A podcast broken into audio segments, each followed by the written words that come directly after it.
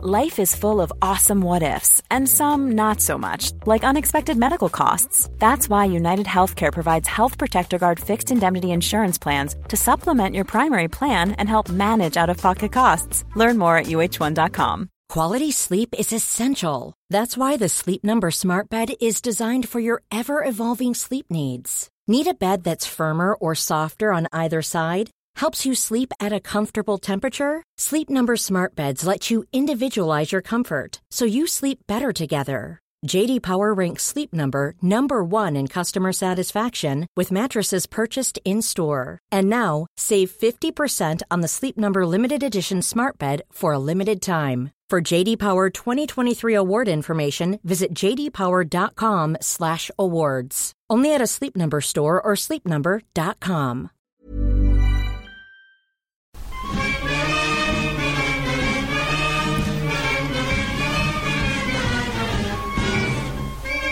Hello, Egg Chasers. This is the Egg Chasers Rugby Podcast, the podcast about rugby that doesn't take itself or the game too seriously.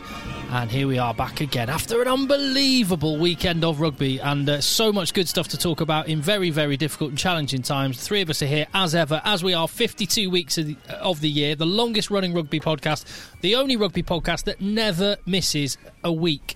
Make Ever. sure ever Ever. and for as we turned as it turned out as Phil pointed out last week a, a listener let us know um, in our eighth season not our seventh season nevertheless our our feed still says season seven but Yes. There you go Well, yeah, I mean, that's the thing, is that? When we launch our Patreon, which we uh, new breaking news next week or the week after, when we sort out some small technical issues, we've give, we've already given you a whole Yeah. series for free. Yeah. a whole series for free. Yeah, uh, which is the Mystery Series Eight, which we don't know where that is. Yeah. Um, but also, we have missed a week. We missed a week uh, around seven years ago. We took one off for Christmas. did we Yeah, so that's like a super rare. That is a super rare collector's edition now. So I reckon when people start signing on, signing up for the pa- Patreon, the first thing we should do is give that ep- episode away to whoever it is that whoever it is that signs it first. Wha- yes we The DVD of the missing episode. our missing episode DVD. Um, no, that's ridiculous. um, a vinyl. Uh, uh, yeah, our missing episode. Uh, our missing episode will be there. Do, uh, do you know what else? Uh, if I could find some very very old files on a computer or a hard drive somewhere of our early episodes and some of the bits that, No. that I used to edit out. No. because this what you're he- what, what you're hearing right now is. As we record it, we no longer editing takes place. But I used to spend more time editing than I did than we did actually recording. So we did that in the old XFM studios. Now, obviously, Correct. you left. Oh, You- sorry, just one, just very quickly. That's JB. Hello. Uh, Phil is is uh, in the Egg Chasers TMO shipping, shipping container. How you doing, Phil? Hello, very good, very good. Thank you, Tim. Good. Sorry, JB. Continue. Yes, Yeah. we did used to do the show in the in, in the XFM studio. No doubt there'd be a, a baffled maintenance engineer who goes in, who who went into that studio maybe a year after you left, and like, what on earth are these files, ramblings about Thomas Waldrom? So that there, uh, there's these things we call them hotkeys in radio studios. It's like a, it's a cart wall is another word. Basically, it's where you keep all your sound effects. So you you have the one. s- Yeah, exactly. Oh no, the thing's not up. Yeah, that exactly. So buttons that you can press that, that make certain noises. What, what did I used to use that sound effect for again? Twitter. Oh yeah, Yeah, that's right. Um, so yeah. Anyway, I, I had all the ones from my XFM breakfast show and all the regular features that to do on the show. And I remember one time my boss just saying, just just going through people's cart walls and stuff. What what. Who I I can't remember who it was, but it was like, who, who is Thomas Waldrom, and why do you have a song about him? Or, no, it was Alex Corbisiero. What? Why have you got a guy? Why are you rapping about a guy called Alex Corbisiero? Why wouldn't you? Why wouldn't you, indeed? What? Firstly, should we just say what an amazing weekend of rugby? It finally sort of kicked off, didn't it? It finally It ignited. Yeah, there's there's a few few things to get excited about. Not least uh, a 96 point match, but also the game today was while not always the best spect. Uh, well, the, not always the best skill set on show. It was a hell of a game to watch. It was a great spectacle. Yeah, yeah. That, uh, weirdly, the rugby was so good. I mean, I mean, why it was good? It's so competitive. I think it's so a couple of teams that won that'll be a little bit more worried. Just their performance rather than the result, because everyone seems to have played well. E- Every losing team, as far as I can see, there's a lot to be there's a lot to be proud of and a lot to be built on. Some of the winning teams, their performance, well, the only positive they can take out of it was the win. Any anyone in particular? Uh, we'll go into it later. yes, and I, I, I think there's one or two teams that would think that was not a positive performance, and they also lost. So we will get into that as well. Um, but there is some rugby news knocking around, uh, and one breaking bit of news just before we came on the podcast. It it appears the well the much vaunted Alex Sanderson, who as soon as the, sort of Steve Diamond left his role at Sale Sharks was was the the fans' choice, and he was uh, one of the favourites. Uh, He's been made director of rugby. Yeah. This is a massive relief. I'm not to lie. This is a massive, massive relief. for the neutrals. For all neutrals out there, um, this is really good news because uh, I do think that Newcastle are playing very well, but ultimately their existence as a Premiership club is at best precarious. I don't mean this year, I don't mean right now, I mean in general, since their exi- existence. Leeds no longer exist. So Sale really are the club which fly that nor- fly that northern flag, where the majority of the players are actually from. And I think it is so important that Sale went out and got someone from this area of the country. I think Sanderson's from Lancaster, is he not? Uh, he's, He's- from he's the northwest certainly- somewhere. Preston, Yeah. Lancaster, somewhere No, in this there. is Phil. No, this is your patch, Phil. Well, I know he went to Kirkham Grammar School. Um, I, I'm not sure where he was born, but I know he played obviously for Sale for a good few years. Played for um, the early part of his career for Sale. Yeah. So, I mean, Sale could have gone down a whole different road. They could have gone a South African coach, an Australian coach, someone not, not from the area, local clubs for local people.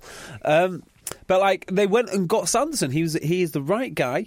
Now, I, I want to broaden this discussion out a little bit in a minute about you know who is qualified to be a, be a DOR, who isn't. Because I, I shared some thoughts about this with Phil uh, early, early on this week. Um, but yeah, I'm really, really happy that Sale have gone gone down, down down this road. It sort of cements the club's identity. Well, much as like in football, there are tracksuit managers and there are uh, suit managers and stuff, and there are guys who are more like Harry Redknapp who'll get his team of coaches and then do a bit of wheeler dealing. yeah, Although I shouldn't, I wouldn't say that to his face because remember the time that uh, an interviewer did. Someone said, uh, you know, a bit of a wheeler dealer. I'm not. A, I'm not an effing wheeler dealer. I'm a football manager. Um, and then stormed off. But uh, I think Sanderson will be more of a hands-on coaching DOR, won't he? I would have thought so. but more like a head coach than a DOR, actually. In fact, well, is he head coach or DOR? Uh, that's a good question. I, I don't know. Um, Rugby Pass are reporting this now, so that, we're going off that now. I'd have to read the article, but I would be amazed if he would go for anything less than DOR with full control. Yeah. So he's on on the Rugby Pass article. Um, he's listed as going as director of rugby, Yeah. which for me, it's it is interesting. Obviously, Sale no longer have a director of rugby, um, but we've seen um, former players and former coaches take up director of rugby roles for the first time to certainly mixed successes in the past few years, and it's as I see it, it's a very different skill set, or it, it, the role can be carved as a very different skill set from the coaching role. We know that Sanderson is a good coach. We know he's been part of that um, Saracen, that's incredibly successful Saracen setup. But does he have the right skills to translate uh, to DOR? That's It's another. It's another young English coach in a DOR role. It's a gr- oh, yeah. I mean, Paul that's- Gustard, Steve Borthwick, Alex Sanderson. Now, who else? Um, Um, uh, Stuart Hooper. Yeah, hoops. Um, Andy Farrell, if you want to go uh, across the water and, and count Ireland, Yeah, um, is a relatively young former Saracen. it's, Um, it seems Oh, to be uh, the trend. Skivington. Skivington as well. There you go. Uh, with a young Yeah. coaching group too. yeah, here is my thoughts on these appointments in general. So, uh, as Phil likes to refer to quite often, the Peter Principle, which is promoted to your point of incompetence. Is that Uh, broad? promoted to a level above your incompetence. okay. So the and business you see this in businesses all the time. People get a promotion. They were amazing at the job they did. Get a promotion to a high level. They can't do it, and they end up getting bombed out of the business rather than celebrated and maybe paid more for the thing that they're really good at. Yeah.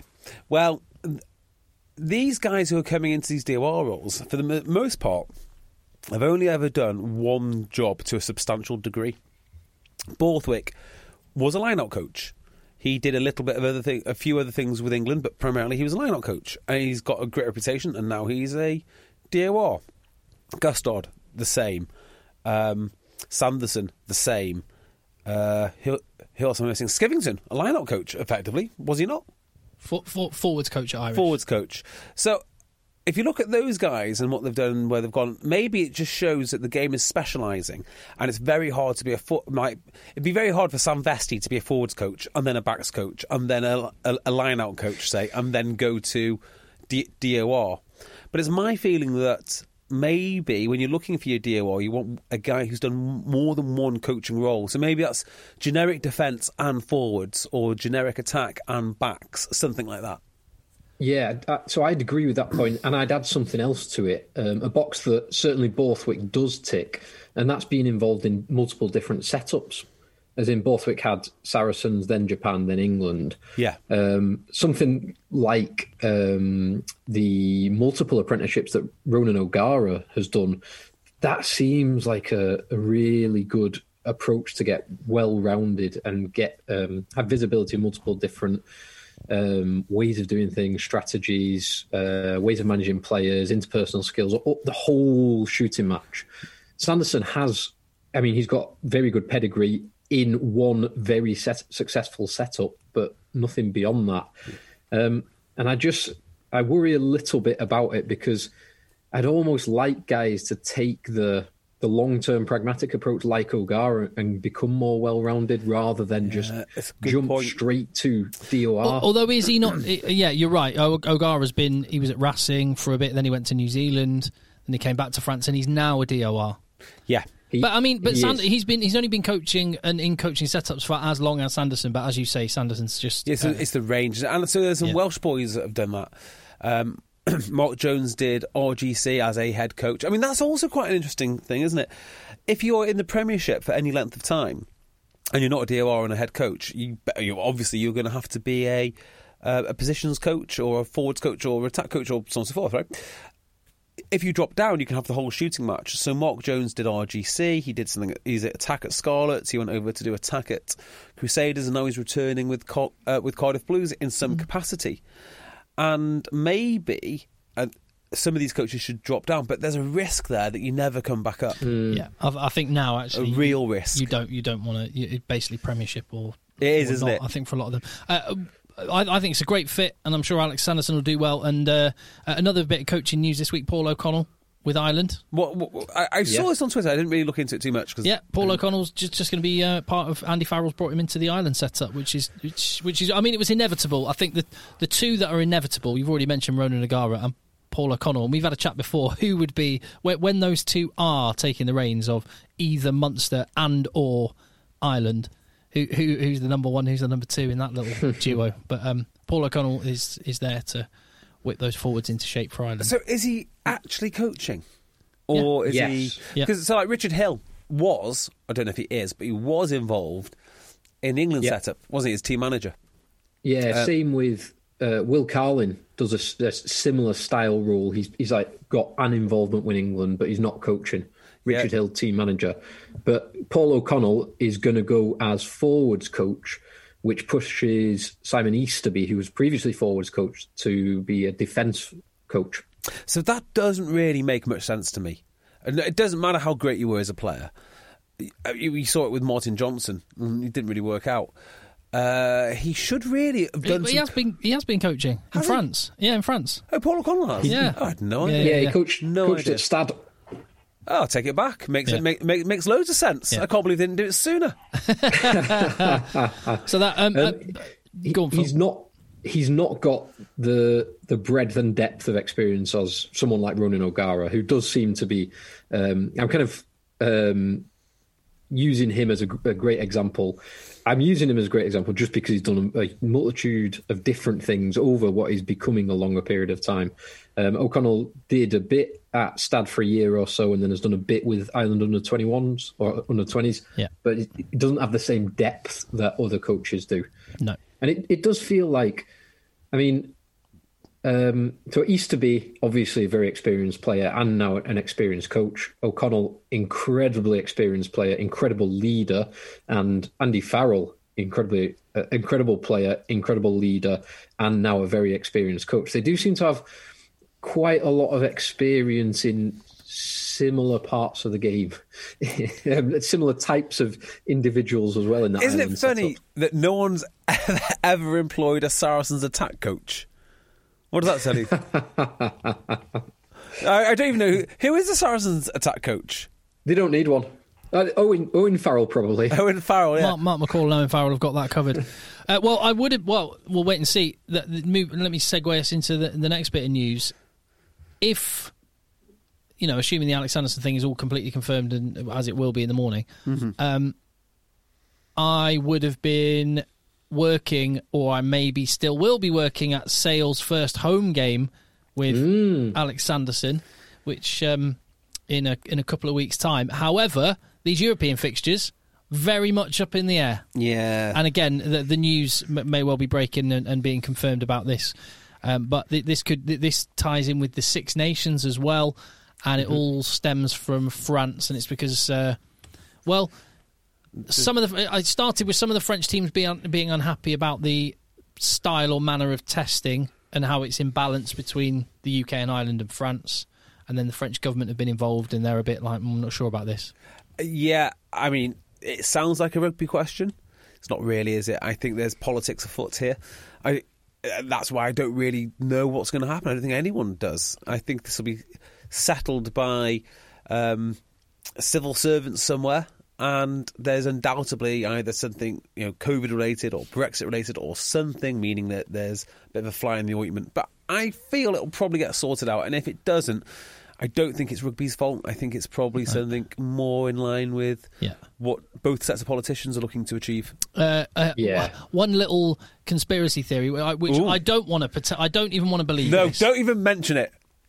Uh, but go on. Some, Let's mention it. Some French clubs seem much more keen to abandon the competitions than other French clubs. And funnily, and and hmm. some of the French clubs that that seem keen to abandon it, like Toulon and Bayonne, are ones who have no chance of progressing. And, and the right straight on the phone to Macron, who obviously you know he, they have the, they they have his number. Yeah, obviously. And it's like, yeah, okay, let's. Uh, yeah, it but stacks up perfectly. I'm sure. I'm absolutely sure that's got nothing to do with it. And uh, obviously, this is a you know serious situation, and like you say, there's politics afoot, which uh, I'm just glad rugby's on at all. Yeah, and I, it's very easy to criticise rugby. It's one of my favourite sports, actually. Uh, it is one of my favourite sports, watching rugby, but also criticising the powers that be in rugby.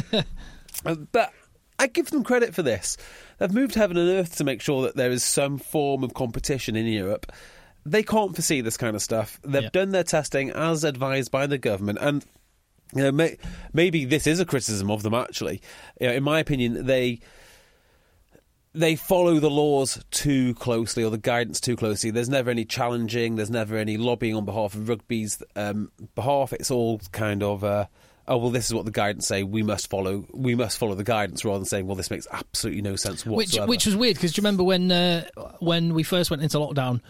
Uh, one of his rare appearances was it Darren Childs came out and said rugby's going to be the first sport hmm. back playing uh, again. Did he and, say that? Yeah, and, and rugby ended Has up. Has he watched rugby? The last. yeah, yeah. I, you know, what what did you expect? It's obviously going to be the last. Mm. Obviously. Um, so anyway, where was that going? So yeah, d- uh, despite all that, they did. They've, you know, they've worked really hard to get a European co- competition. There's no point saying, "Oh, it should be cancelled," or "Oh, it's nonsense."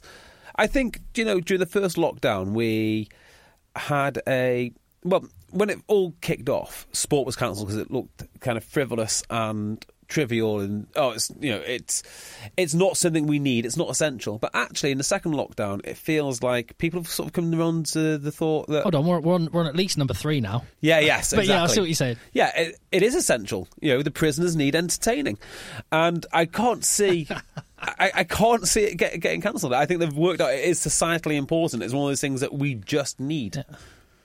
So I, I, definitely agree with that point that um, for morale, when you are trapped at home, you need an outlet, um, and sport is great at being that outlet. Um, even if it's just 80 minutes here or 90 minutes there, Um, I am worried about the Champions Cup though, and I, I think if something had to go, I'd be um, fairly relaxed about this season's Champion Cup, Champions Cup going, just because it's such a a kind of odd for, format. It's already been fundamentally disrupted, um, and teams awarded 28 point 28 nil wins, um, and we're only two rounds into it, and more of those are going to happen. Um, the one that really concerns me, so I'm, I'm, sanguine about the Champions Cup. The one that concerns me is the Six Nations, because the Six Nations is just such a good, mm. it's such a good sporting tournament, and it's even though it's not the same with without fans there because it is so important for fans. The storylines, the history, the teams, the competition, it is such a good spectacle that I really, really don't want to lose the Six Nations. So that's why I think the European Games might be okay because the French government will look forward to that and go, hmm, this is interesting. Uh, every, everyone in France wants Six Nations. We all want the Six Nations. What happens next? Uh, and I think they'll find a way around it. That, that's that's my pers- personal thought, and one of the reasons is they don't want to set the precedent for the Six Nations to cancel that. Well, there, there is potential talk of uh, Six Nations happening all in one country, and oh, this stupid uh, bubble thing. People in a people in a bubble, which it's it's hard for me to sort of because we'll get onto the the slight rule enforcements that are being brought in, um, COVID related in the Premiership in a minute. So I don't want to I understand why that would be the why that would be done just to enable rugby to happen at all. Doesn't mean I have to like it. Yeah. Where, where uh, there was an American sport over the summer um, when it restarted. NBA. That was it at, at Disney World. Yeah. yeah, NBA did it. Yeah. Now, where would be if you if you had to do it anywhere in the world, the Six Nations to host it? Where would you want to do it? Because Dis- Disney World is pretty cool. Euro Disney. Yeah, Paris, perfect. Yeah. Uh, I mean, no, no one's there. The the issue with this is the Six Nations isn't each of the teams playing against each other. That that is it's not the Six Nations if it's just England playing France. And it's, also, it's the, it's only the Six Nations when it's England playing France in Twickenham one year and in Paris yeah. the next year. And I I don't want to I don't want to take it away because of what we've just said. But I, I, also, I almost think it's a little bit like this with the Lions when people are talking about doing it in the UK. You are, you might get a short term fix, as in, yeah, we can keep the competition going, but you're actually doing longer term damage. You're harming what that is and what that means, what that represents, and therefore the value of it. Yeah, there's definitely that. There's definitely that. Uh, that said, the value of going to France without a crowd I, no, you are right. I'll tell you why you're right.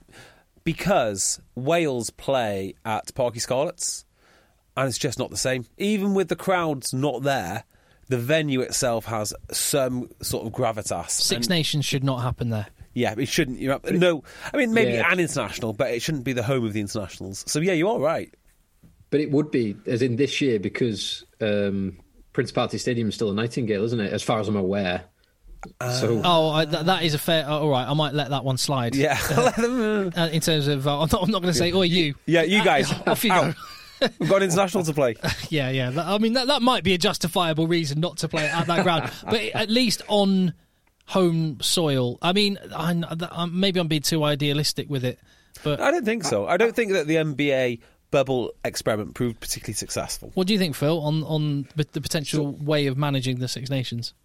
So I'm I, again, I'm more comfortable with the Six Nations being held in one one place as long as we get it. The bit that I think has to move back is the Lions. I just I don't think you can have the Lions without everything that goes with a Lions tour. And f- for me, that means it has to be in South Africa with fans. And if that means moving it to 2022, we've got to move it to 2022. I don't think that's going to happen, mate. So, I totally so agree. sacred. I totally agree. I don't think that's going to happen, and this is where I think the the, the money, uh, the money is going to mean that actually they make wrong long term decisions, and I, I it, it, feels like things are stacking up to be done in the UK this summer. Uh, I'd I'd be really really disappointed with that. I would. So really disappointed. I don't think it will happen in the UK. I, I really hope you're right. I think there's too many hurdles. Okay, so think about just think about this, right? Uh, they want to play a Lions game in Twickenham, as you would do. So, oh, so many layers to this. So, the, I, the, first of all, let's stop from the beginning. I, I think the Lions will go ahead The reason I think this is because the four unions used to administer the Lions. They no longer do. They now have a company separated, which which sits alongside the four uh, uh, the Six Nations, and they administer the Lions, which means there is a whole unit of people somewhere who are responsible and also reliant on the Lions going ahead for their job. Right. So if there's no Lions, there's no jobs. Hmm. So they are very motivated to make sure that sure the Lions play. Whereas the unions, if they were administrating it, they might go, "Yeah, well, let's just get rid of it for now," which would probably be my. But that's probably what I would do. I'd just can it, can it for this year. So there's pros and cons to that. Obviously, there's you know the fact that there's a self-interested party, rightly so. That's not in any way a slight um, a slight on, on on them, but they are, and they want you know they need the Lions uh, for um, for their job. Under any normal circumstances, I think that's a good idea. But because of the pandemic and whatnot, and the restrictions placed on the on the sport, maybe it's not, and maybe that's why they'll force through a substandard uh, product. Now, if you do do it in the UK, imagine how hard this is. Owen Farrell trots out in his England kit. He's got uh, BT as a, uh, as a sponsor in in uh, what do you call it? Is it BT the sponsor in in England? O2. O2, thank you. O2, yeah. BT is obviously Murrayfield. Yep. Well, the title sponsor of the Lions is Vodafone. So you've got to go to Twickenham. You've got to remove all of the sponsorship. You're getting no fans in, and then you've got to get a load of other, a load of other sponsors, uh, which are all over the Ah, kits this, this, this is small stuff. It That's- is not, mate. This is huge stuff for, for those people that spend an awful lot of money Yeah, but in on the, sponsorship. overall, compared to the big deal. compared to the sponsorship money and the TV money and all the rest of it, that's that's small fry. But, No, um, no, it's it's a big deal. So this these are the problems that they're facing. They've got all of these commer- these commercial partnerships. Um, so you know, a, a small one, right, would be the the drinks partnership. So they've got like London Pride or something. Now that's a very cheap sponsorship to sell if you're going to um, South Africa because no one sells it. So you get a couple of hoardings, but no one can actually buy it. Oh, oh, sorry. Are you are you speaking as if there's going to be a crowd in? I I, th- I think if it goes ahead in in the UK and Ireland this summer, there there won't be crowds. Uh, well, mean- crowd or not, I mean they've, they've still got to unpick all of these all of these part all Well, of these you, partnerships. you don't have to unpick all of the branding outside the stadium and in the You do. you actually and, do. and the beers.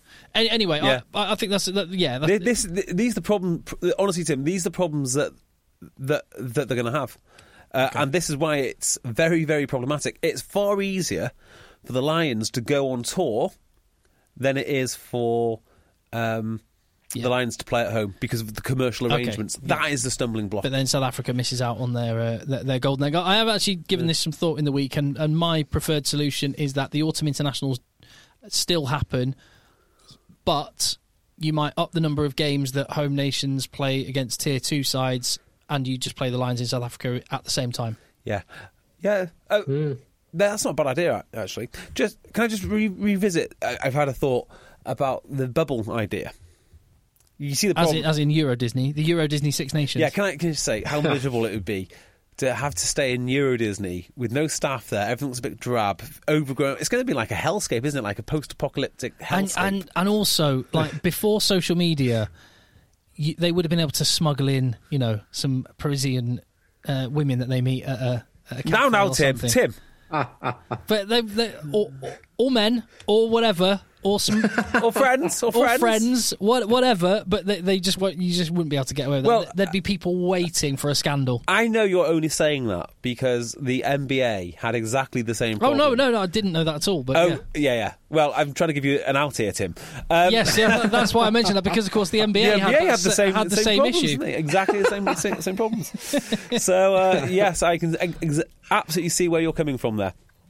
Um, yeah, the problem, of course, with this idea is it means the Lions tour is just going to be three games because you couldn't possibly justify flying. I mean, who's who, who are they going to play midweek? Like Gloucester? You're going to fly Gloucester in for six weeks? It can't happen. If, if it happens, I'll be really disappointed. And uh, as I've, as I've said, it might solve the short term issue of TV money and uh, and sponsorship money, but it's uh, it's a long term net negative, big time. Okay. Um, just a little, qu- uh, an impromptu quiz for you two. Come on then. Hit me Um, with it. So I, I'm looking. I've got um, British and Irish Lions Wikipedia up right now. Um, neither of you get it up on your phones because that would be cheating. Yeah. Um, and and you're going to take it in turns and tell me list off um, international teams that the Lions have played against. And Okay. I'll give you a clue. There are. Uh, well, there's nine listed, but one of them is not an international team. So there's eight here that are listed. Okay.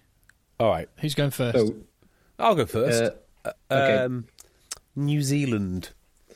correct, Okay. Tim. France, as we learnt last week. Correct. Australia?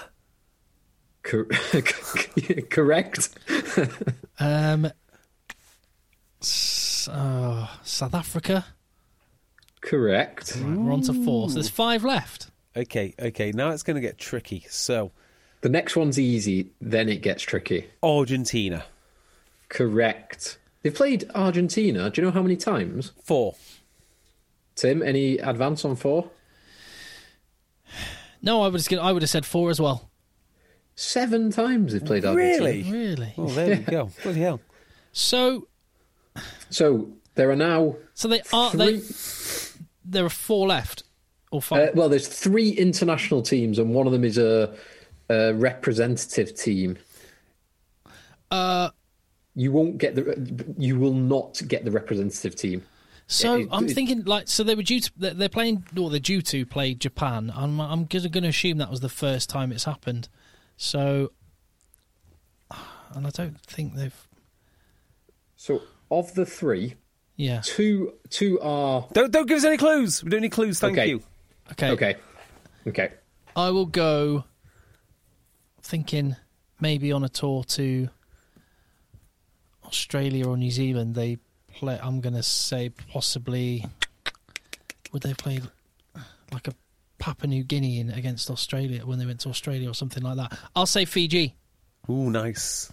Fiji is correct. Ah. well done. Damn it. One one game against Fiji. I've not got the year on this, but uh, Fiji beat them. The Fiji Wow. are the only nation who have a hundred percent win rate record. That's a British great Irish fact. Lions. That's a brilliant fact. So we got two to go. Now I- these are tough. I'm going to say someone. It's going to be some Scotland. No, Is there any home nations in there? it- it's not a home nation. Okay. Uh, I'm going to say thinking because I uh, the same line of thinking was maybe they played against one of the Pacific Island nations when they went to, when they went down under to New Zealand or Australia one time. I'm going to have the same thought and say Zimbabwe. Oh, that's my next one. Damn it. So that is a great shout. And what I can tell you is uh, the other nation, the representative nation, was the East Africa Rugby Union team, which drew players from Kenya, Uganda, Uganda and was- Tanzania, uh, and potentially JB, Zimbabwe. JB was literally about to answer that. I'm about to say that. But no, they're not Zimbabwe. But that is a good shout. Okay. Now the the two, one you could get, the other you would have to go through the whole I don't know 216 or however many countries there are in the world Well, to get got time. close to it. Uh, oh, right. Um, mm, Rhodesia. No, Uh, Canada. Great shout. Canada is correct. Damn it. In. Cocker. I've dominated this. Don't think so because you, you, you gave me the big three, the easy ones. Well, you got them Canada- wrong, have you? Canada, um, Oh. they played in uh, 1959 against Canada. Love it. So they would have gone. How? What, Hang on. How? So USA would be the other one. Uh, no, Oh. the other one is not USA. So the other one they played in 1950, um, which was a tour to New Zealand and Australia. Cook, Cook Islands. No, Germany. no. think, think somewhere in between um, Britain and Ireland and Australia and New Zealand. Hong Kong. If you're sailing. You're you're in the right part of the world, uh, roughly geographically. Taiwan. That's a maverick choice. India. Uh, getting closer with India. um, Pakistan. No, Getting closer with India. When? I'm, trying, I'm thinking of like ex-colonial countries. Got yeah, no that's idea. what I'm trying to think of. Singapore or something. No. Don't know. Um, wow. So if you drew, well, if you were traveling, imagine if you were traveling from um, On a boat, I assume, right? Hong, Hong Kong, Vietnam. and God knows what route they Sri, took. Oh, yeah, Sri they would have gone. Lanka, Indonesia. Thailand, Indonesia, the the Philippines, Vietnam. Some, someone said it. I think someone said Sri Lanka, didn't you? yes, I said Sri Lanka. Yeah, Sri Wow. Lanka. The British and Irish Lions played in Colombo. Did they all? They played what? against. I'm trying to find out where the game took place, but they played against them. Love it. Uh, have we not mentioned Yeah, Sri a stop off. They stopped off in Sri Lanka, Ceylon, as it was called at the time, Ceylon, yeah. for for an unofficial tour game. Well, well, well. I'm sure we've mentioned Sri Lanka in the past as somewhere that good rugby is played. So yeah, they must have gone. They've got a sevens. Sorry, Have they got? Did did they have at one point a sevens team that were on the on the seventh I circuit? have no idea. I I'm can't sure. remember. I'm sure it came up in the same way that Mauritius comes up frequently as a place that rugby is played and loved. Oh, I bet it's Yeah. loved. Like I wouldn't mind. I'll play rugby in Mauritius. Yeah. No, no, uh, like, Sign me up. I think Mauritius played Zimbabwe recently. I think they're in the the cup below whatever you know, like their tier, the tier two or tier three of South, uh, of African nations. Anyway, that's Anyway, that's uh, what, what others? So we got. Uh, we've, we've we've ticked. Oh yeah. So very quickly, let's, let's rattle through these. The, there was a lot of talk this week about the the rules, the COVID related rules that have always existed but haven't been enforced and are now being enforced. Things like uh, minimal time in dressing rooms and no face to face celebrations. let's just let's just be very clear. They're stupid. Uh, they are stupid. Um, I understand there are rules and rules must be followed because I don't know rules must be followed. The idea that it is somehow safer to disperse after you score your pushover try or your maul rather than celebrate with your mates is perverse. It is absolutely perverse. And to be honest, I get ice baths. I completely get. Oh, do I? I mean, do I really? I mean, you're as a group of guys. You know, you obviously have a certain. You have different rules to everyone else because of your status. Yeah, I can kind of get ice baths. Fine. I could not for the life of me understand the celebrations. It's like depri- It's like Have you ever enjoyed an ice bath?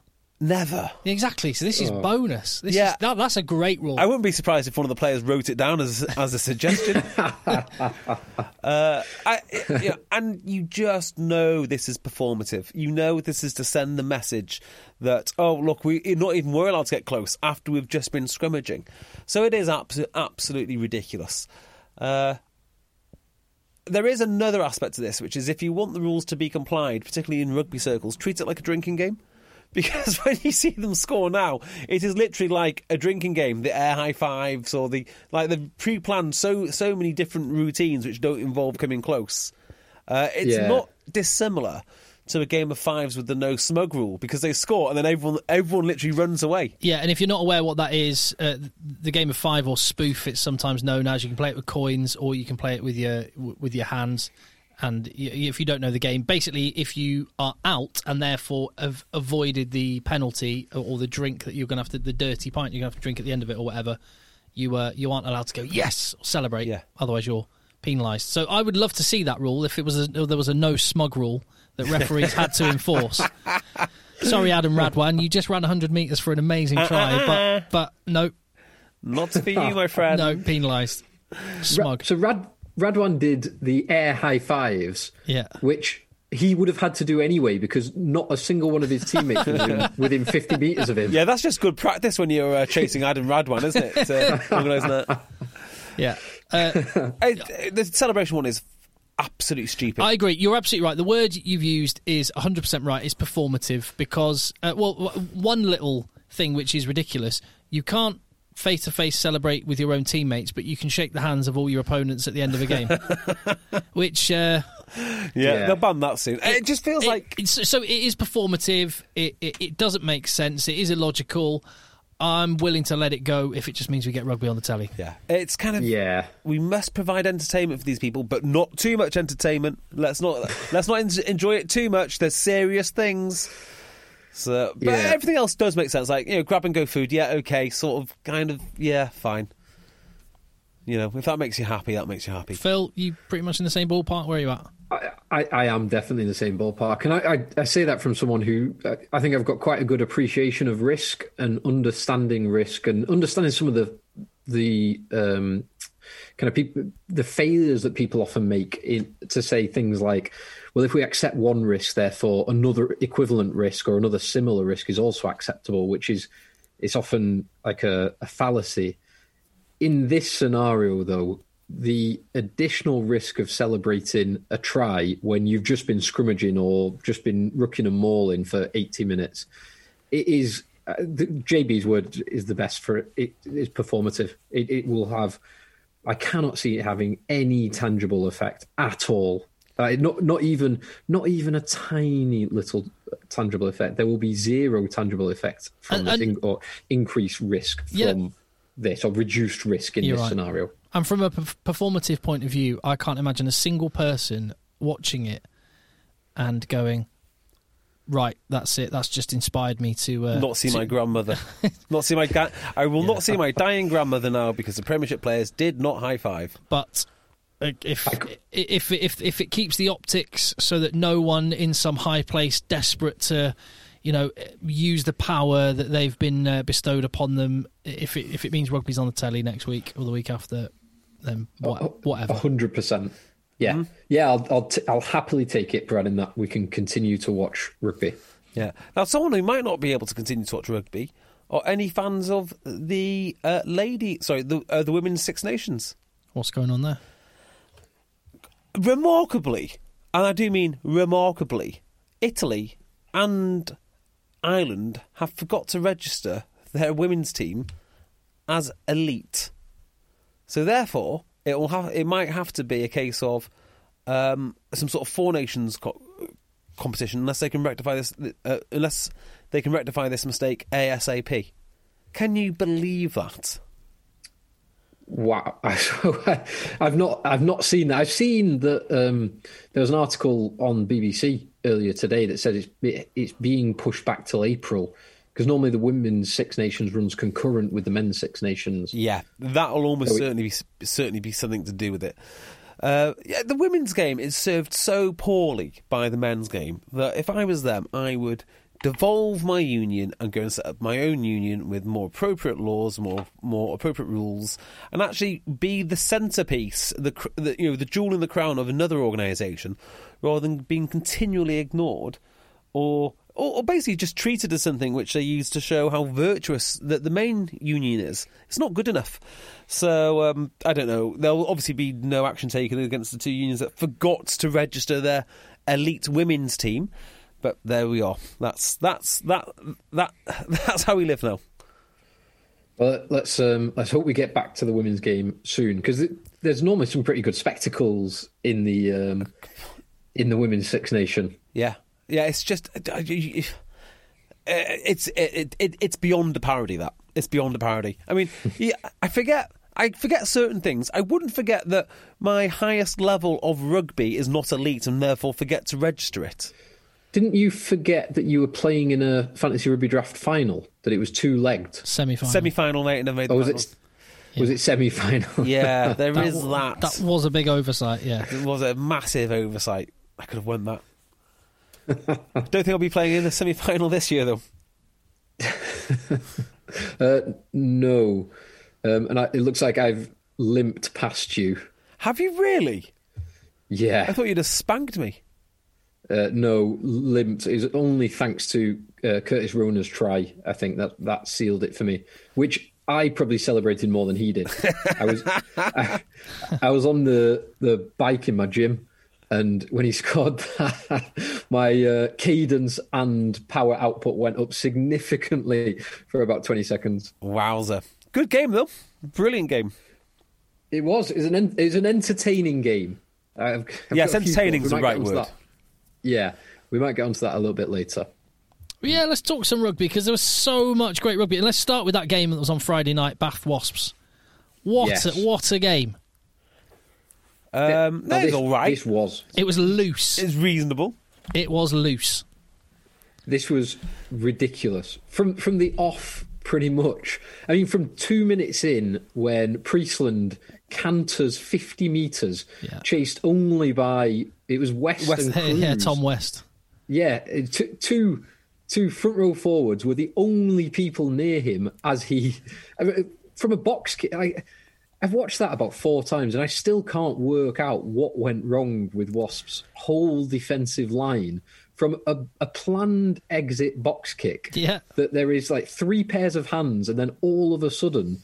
Priestland has no one other than a loose head prop and a, a hooker. Yeah, no, no coach is going. in. Yeah, like um, what's his name? Uh, Ian Costello. is not going. Okay, boys, right. Listen, so box kick, prop hooker on the wing, Exactly. yeah. with no one else nearby. I I still can't work out, but that that really set the tone for the game, um, and it was br- brilliant to watch because. I mean, yeah, sure. Some guys made some uh, first up tackles in the defensive line every now and again. Occasionally. but no, no one was tackling in the backfield. No, no one bothered. It was brilliant. Your man, Who? Who's man? My man? your man. No, no, your your his man. Their Oh man. right, My sorry. I thought I, I, I, I thought you invited me there to talk about Paolo Odogwu. No, I was saying your man. All right, yeah, yeah. Doggers. Doggers. Doggers. He, he looks every bit the NFL running back. He's I, I think the Buffalo Bills missed their man, Christian Wade. Christian Wade. There was an interview with him. He's bulked up and he's still he's still fighting for that dream. He's not made a 53 man roster yet, but he's uh, he's still going. But Doggers has got running back potential. He's so powerful, isn't he? So He's powerful. I, I just love. Uh, I, I I love his story because wasn't particularly wanted in in the Leicester Academy. Went went Mm. to Sale. 19 years old, he was pretty good. He was scoring quite a lot. Was nowhere near the size he is now. I mean, he was always a, substan- a, sub- Oh, he was a big lad. boy then. Yeah, but not like he is now. He he is much much bigger now. As soon as Sale got some money, they were kind of like, "Mm, not sure we need you quite so much. Uh, lost out to lads like so- Solomona, which is you know no uh, no shame. Solomona's bloody brilliant. Found himself at Sale FC, surplus to requirement at Sale. Wasps pick him up, and Wasps have worked out a way to use him and get the most out of him. And you know it's uh, it's a cool story because he is an unusual player and it takes quite a, an inventive coaching group, much like Sale were when they had no money, in order to get the most out of these types of players, and that's exactly what Wasps have done, and it's brilliant to see.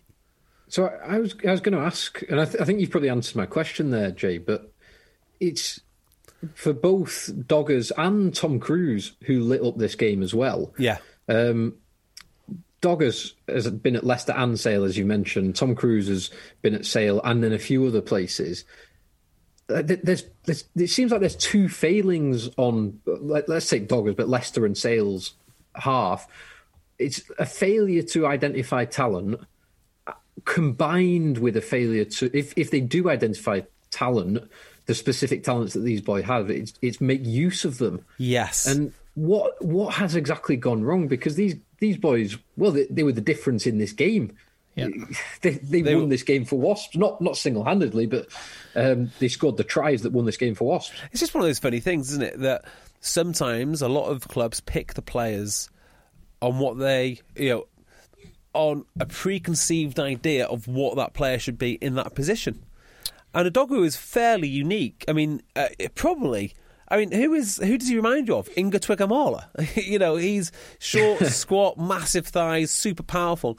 He's not like a Josh Bassett, is he, or someone like that? A completely different type of player. Yeah, no, but I think you you touched upon what the issue was.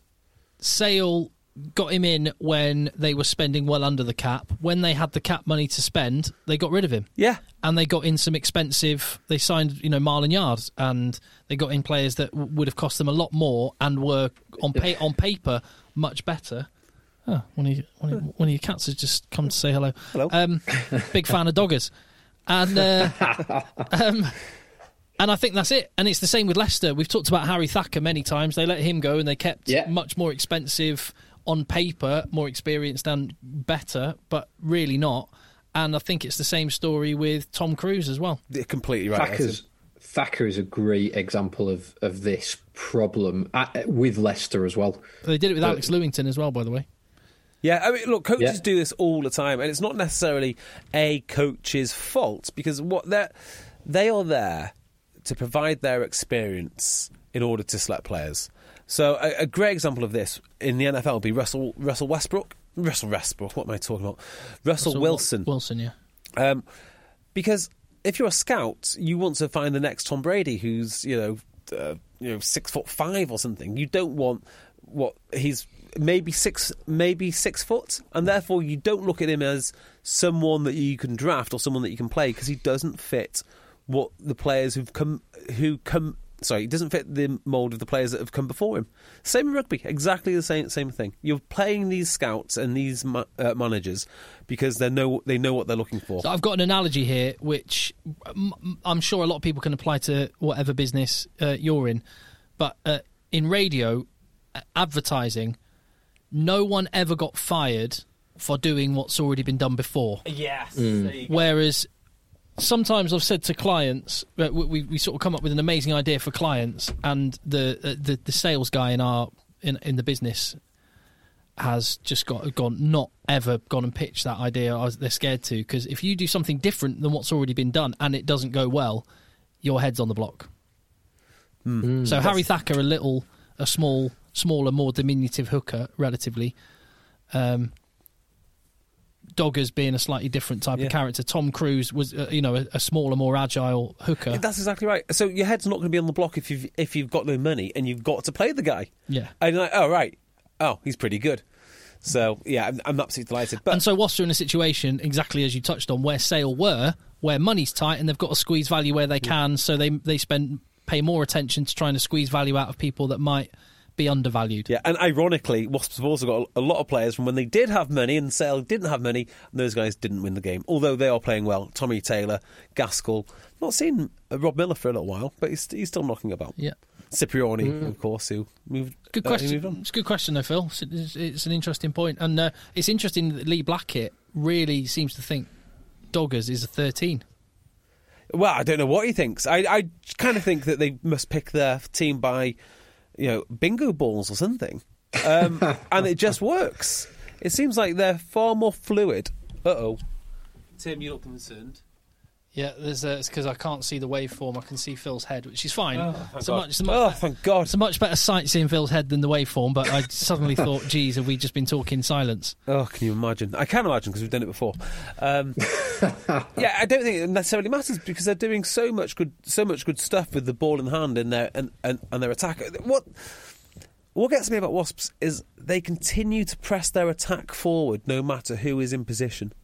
So there is a ruck, and the next thing you know, a, a, a winger will pick it up, or a prop will come in at scrum half, or it's just relentless. It's relentless, and they also allow the players to do what they're good at. If Doggers didn't get the man of the match, I think there's every chance that Bassett would have, because every restart he is all over people. Uh, the point you've made there about getting, well, allowing the players to do what they're best at is is absolutely spot on. And I'll just, I think we've got more to talk about in this game, but just one point I wanted to make on the the Quins um, London Irish game that I watched this afternoon. It's certainly with Quins. I, th- I think London Irish. Um, they did get some of the best out of some of their players, like like Rona and Tom Parter, and Tom Parton in particular. But um, Harlequins, they're getting the best out of Marcus Smith. 100%. He, he looks electric every time he gets the ball. But is he getting the best out of the players that are around him? And specifically, someone like Joe Marchant, No. who was deadly quiet, like did not do a single thing, and they did. They couldn't bring him into the game. They didn't bring Murley into the game. They didn't bring Lynagh into the game. They didn't bring Aaron Morris, Mike, Mike Brown. None of them came into the game, and it's there's like a failure to, other than um, Marcus Smith, who and Dom, Dombrandt, who they are building the team around those two. But other than those two, none of their s- star players, and they've got star players, are shining. Yeah, you're absolutely right. You're absolutely right. Frustrating contradiction for for Quins fans to watch that when they watch. Um, Wasps do it so brilliantly with far less star power on display. Yeah, and actually, you know, if they had all the money in the world, would would Wasps be um, employing Lee Blackett? well, great question. That- Probably not. Oh my goodness! Uh, oh, what a great point, uh, which echoes exactly what we just said. Yeah, Uh, and, yeah. and, you- and you and you talk about um, squeezing value and that you don't. and finding systems and finding trying to get the best out of the people you have. Look at Newcastle. Yes, that's. And I mean, uh, that. Well, that's basically what I was going to say. Every team this week has looked really competent, really, really competent. Even the ones that are losing. Like I was watching Worcester. I was like, I really like the way that they're moving the ball. I like their patterns, I like their shape. They're organised. Uh, and it's taken a little while for these teams to look like that. But both Newcastle and Worcester, and I'm not just saying that because they're traditionally the two lowest clubs. I'm not. It's not. You know, damning with faint praise. They are both superbly well organised. So if you're going to win against the so-called lesser teams, you're going to have to be aware that they're no longer lesser teams. They are a real proposition. Well, Newcastle were bookies' favourites to get relegated. They- you know, yeah. we mentioned him in that conversation before the season started. I thought they wouldn't get with, within 20 points of, of most people. well, they've got 24 points. yeah. Unbelievable. They well, they are- got 20 points off 20. oh, um, It doesn't matter. Yeah, they 20. are, they're, they're 20, killing yeah. it. They're They're in second place. Yeah. Yeah. yeah. And it's the championship trio Bristol, Newcastle, and Exeter, top three. Yeah, it's, it's quite some stuff. Um, before we move on to that, can we just can we just spend five minutes slating Bath? Yes, please. Yes. Can we? Can, Well, well can let's that? try to be proactive. How do you solve a problem like Bath? Uh, so a really funny thing. Um, I was talking to someone in the in the know who was definitely in the know, definitely, definitely in the know, and we both agreed Bath's problem was their attack. They scored forty four points, so maybe it's not the attack. I don't know what it is. Uh, maybe they just need to invest invest in their squad a bit more. Um, maybe one more good player. But Yeah, one more international. yeah, maybe that's it. I, I mean, how many? They've got uh, one, two, three, four, five, six, seven, eight, More. nine, 10, 11, 12 internationals in their starting. They've got more England EPS members than any other club. I mean, this. I mean, maybe Saracens would be different if they had all theirs together, but How Yeah, How do you have that many um, uh, England players, internationals in general, that much talent, that much money, in this case, so many points, and still lose a game? I mean, that is remarkable. That is so they simply remarkable. they were twice 13, uh, 13 points ahead. They were winning at half time. They were thirteen 0 Like they're at home. it This- happened last week as well. They were 14 0 Yeah. up against Leicester. Yeah, it just- happened ex- exactly the same, like blow for blow last week as well. And Um, sorry, Phil, go on. No, just I, I'm. I'd be so frustrated if I was a Bath fan because you can see the talent is there. They do great. They do some brilliant things. Um, they scored some good tries. They've got serious talent. Um, Faletau seems to be back to his best, or certainly that's the best game I've seen of him in a Bath shirt for a while. And they still just can't put it together to get. I think there's a there's a couple of things here. Firstly, I reckon I think there might be something with their conditioning because they're not an 80 minute team, and Yeah. I, I really think that might be an issue there. If, if you want to uh, think of something that they could do that might make an improvement, and but that that sh- I mean that these are professional guys. This shouldn't be an issue. But there you go. Conditioning might be one thing, but I also want to. Stuart Hooper's going to come under, under more and more pressure, and I want to stick up for him and go. Well, you've seen the last couple of weeks. He sets his team up. They go out and blow other teams off the field, and then They don't. and then they don't. And I don't know how, when you see those two sides of the coin, you can just automatically say, "Coach." I don't know what the answer. I, I don't think it is the coach. I, I honestly don't think it's a coach. I don't think it's Stuart Hooper. I certainly don't think it is um, Neil Hatley. I think Neil Hatley's a wonderful coach.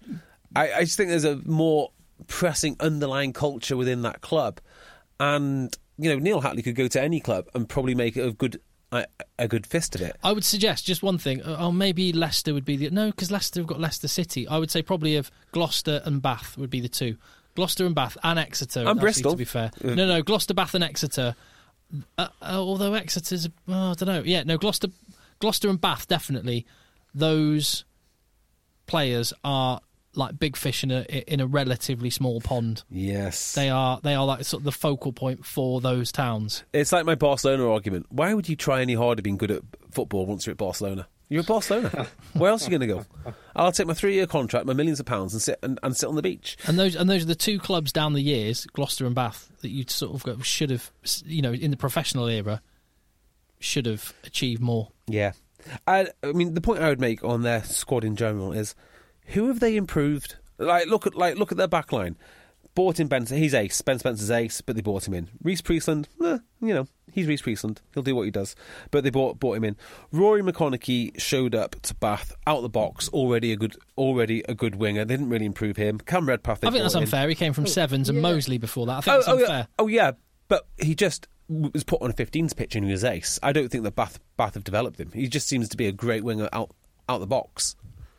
I mean, I think he's been effective since day one, unless you did. I think I'd, I'd say maybe that's one that is a little bit harsh, just just because I'd only had Sevens views of him before that, and Yeah. no one else, no one else had even given him a crack at 15s. The Bath Academy used. But the- other point, uh, uh, Yeah, others go. I think make your point really well. Yeah, definitely. Like like Joseph, like Watson, for example. They seem to be going backwards. Those Thok- two. Thok and a singer.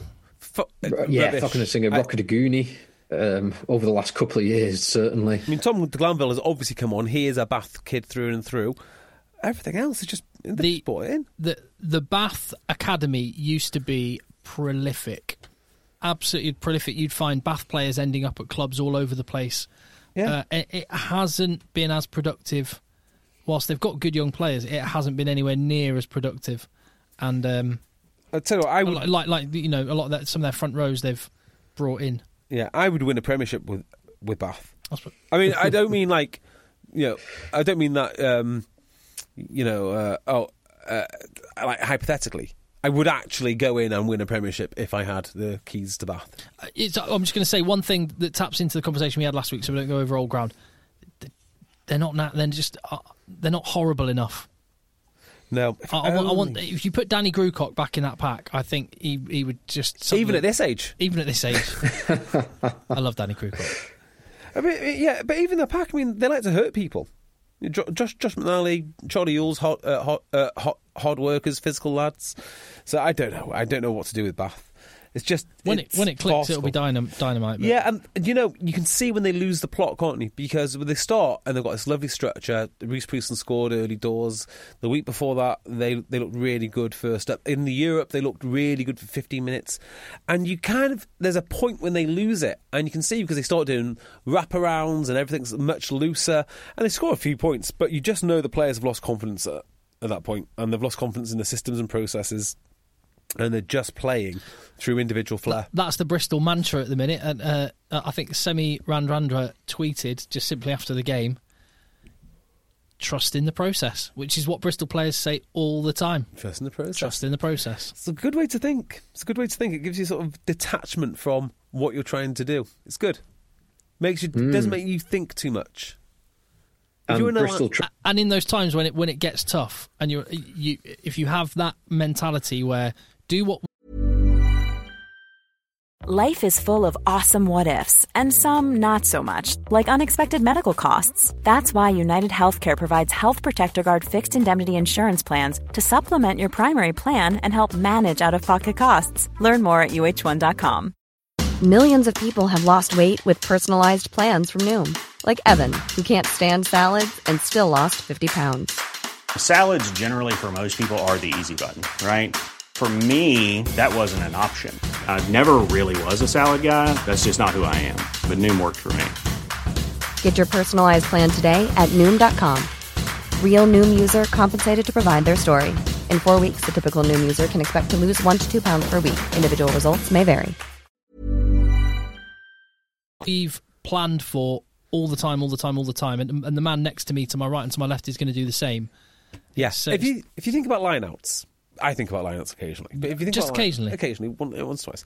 If you think about lineouts and you're being beaten in, you know, or you're not getting the best of it, just go through your checklist. Have you done absolutely everything? Uh, you know, are the team arriving at the right time? Uh, are you uh, are you getting in uh, into your position in the, in the lineout? At the right time, is your um, is your spacing correct? Are you pointing at the right player? Are you doing these tiny little things through and through? It, it's like rucking, you know. Uh, you can't quite do it now because it's one dynamic movement. But did I move my feet before contact? Did I go down? Did I roll? Did I present long? Did I do all of these things? And if the answer is yes to all of them and you're still getting done, well, maybe there's nothing that you can do today. But often there are so many small little things that you can do uh, that you can fix it yourself. Trust in the process. There's, there's also the the great um, thing about trust the process, which is the extension of exactly what you've said, JB. and sometimes you'll get all of those things exactly right, and two, three lineouts will go against you.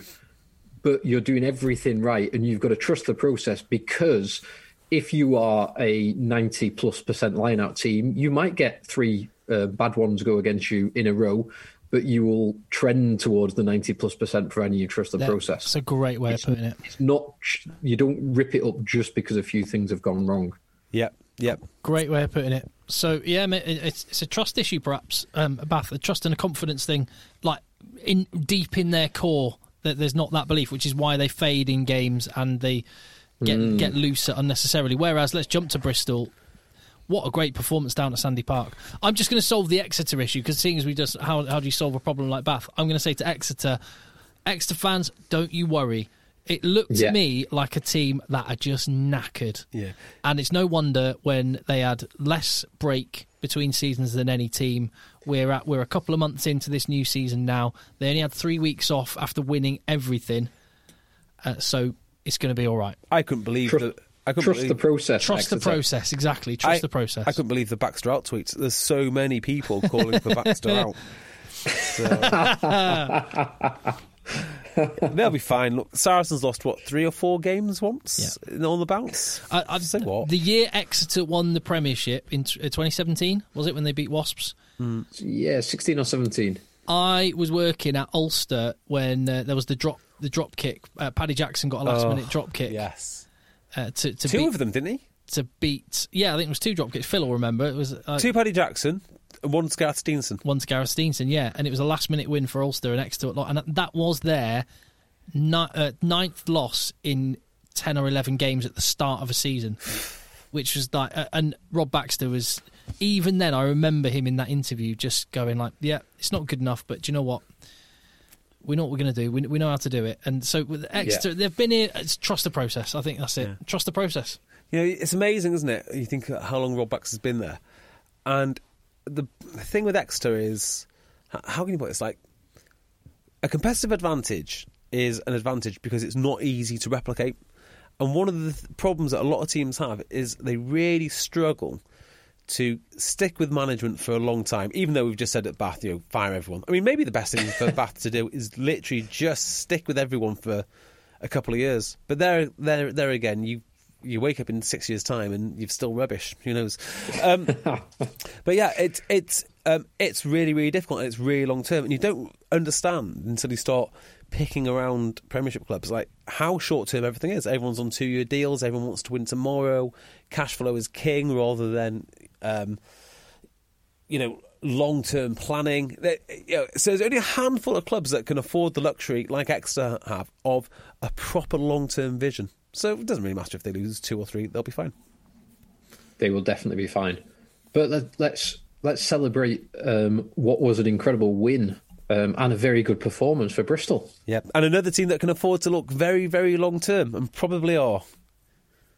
Yes, they've got enough money to be able to look pretty long term. Um, and there's a there's a nice mix of short term and long term. Yeah, yeah, there's a good uh, mix of value and worthless.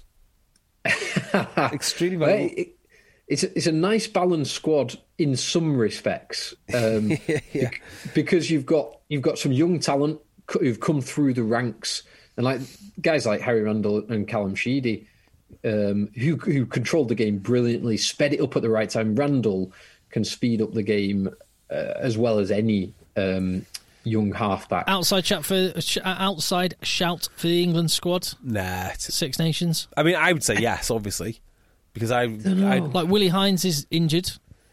well, why not? I mean, the guy's playing well. Uh, do you think he's a top class? Well, h- whoa, hang on. Let's just let's just calm down a little bit now. What do we know about Eddie Jones? He likes loud scrum halves. So just because Dan Robson is probably the best scrum half in the league at the moment, doesn't mean he's going to get a shot. Him and Ben Spencer, it's for me the two best. But they're, They're, they're the best performing English scrum halves consistently for the last two years. Yeah. I'd say that. But we kind of have a feeling, don't we, that they're not going to get in. And the reason is, unless I'm told otherwise, they're not loud enough. Okay. So does Harry Randall need to be the absolute best, or does he need to be the loudest? He is yappy. Uh, Harry Randall has got Faf Clerk energy. Has he? He's got Faf Clerk vibes, hundred percent. He's nippy. He's quick, unpredictable, at times. unpredictable. Exactly as Phil was saying. In a good way or in a faff way? In in a good, In a- he's less faff than faff, Yeah. but he's unpredictable. Yeah. in a good way. I I really like him. I think he's Um, great. I just wonder, like, because he is so small, isn't he? He is. He, he's he's absolutely tiny. I mean, being stood ne- next to Nathan Hughes and Steven Luatua for most of the game does not help anyone. no, it doesn't. But like, uh, you look at some of the other scrum halves; they're squat and powerful. But Randall's just a little bit breakable. a little Oh, fragile. stop! This is what this is. This is very English mentality. This is Uh, why Paolo Odogwu is scoring tries for Wasps and not, and, and not somebody Yeah, else. exactly, It's exactly this. celebrate people for what they are Yeah. and what they're great at, and it, and it it enables him to be amazing at other things. And uh, another young, diminutive Bristol player who is just outrageous is Ioan Lloyd. This kid is out of this world good. Do you know what I really hate now? It's really burning me up inside. I, I really hate it so much. So much. This kid is going to have to make a decision soon because he is thriving in Bristol. Bristol, to me, look, every bit a potential cham- championship winning team. And we mentioned before, they're built for the long term. It's going to be, if you're a Bristol player, it's going to be awesome. Cal Sinclair made the right decision. Ioan Lloyd's going to have to come to a crossroads. He's going to say, "Is my prodigious talent?" And you've nailed it. It is. He's going to be g- Wales's ten. But then he's going to 100%. He's going to have to play in Wales, Yeah, I know it's ridiculous. and it's just not on. No. It's just, you know, it's a very short career. You're not. What's he going to do? Win at the Dragons? You know, go to Ospreys and so. It's just not fair. It's not fair. Hey, the Os- Ospreys unbeaten in Couldn't- 2021. Couldn't care less. Uh, uh, hopefully, they've signed him on a 12 year, multi layered contract with inbuilt pay increases to, to- depending on certain yeah, and they'll say something like, "Oh, uh, you know, is it I don't know part of the Mega Thirty Eight or who uh, whatever the the squad size is that Wales Wales Wales wants to pick pick now." You know, you didn't develop this guy. You're not going to contribute to his rugby. He's already in a team which is capable of winning championships and already won something in Europe. So he's actually already got a medal at this age. And you're going to drag him away and do what with him? Take him to the to the regions.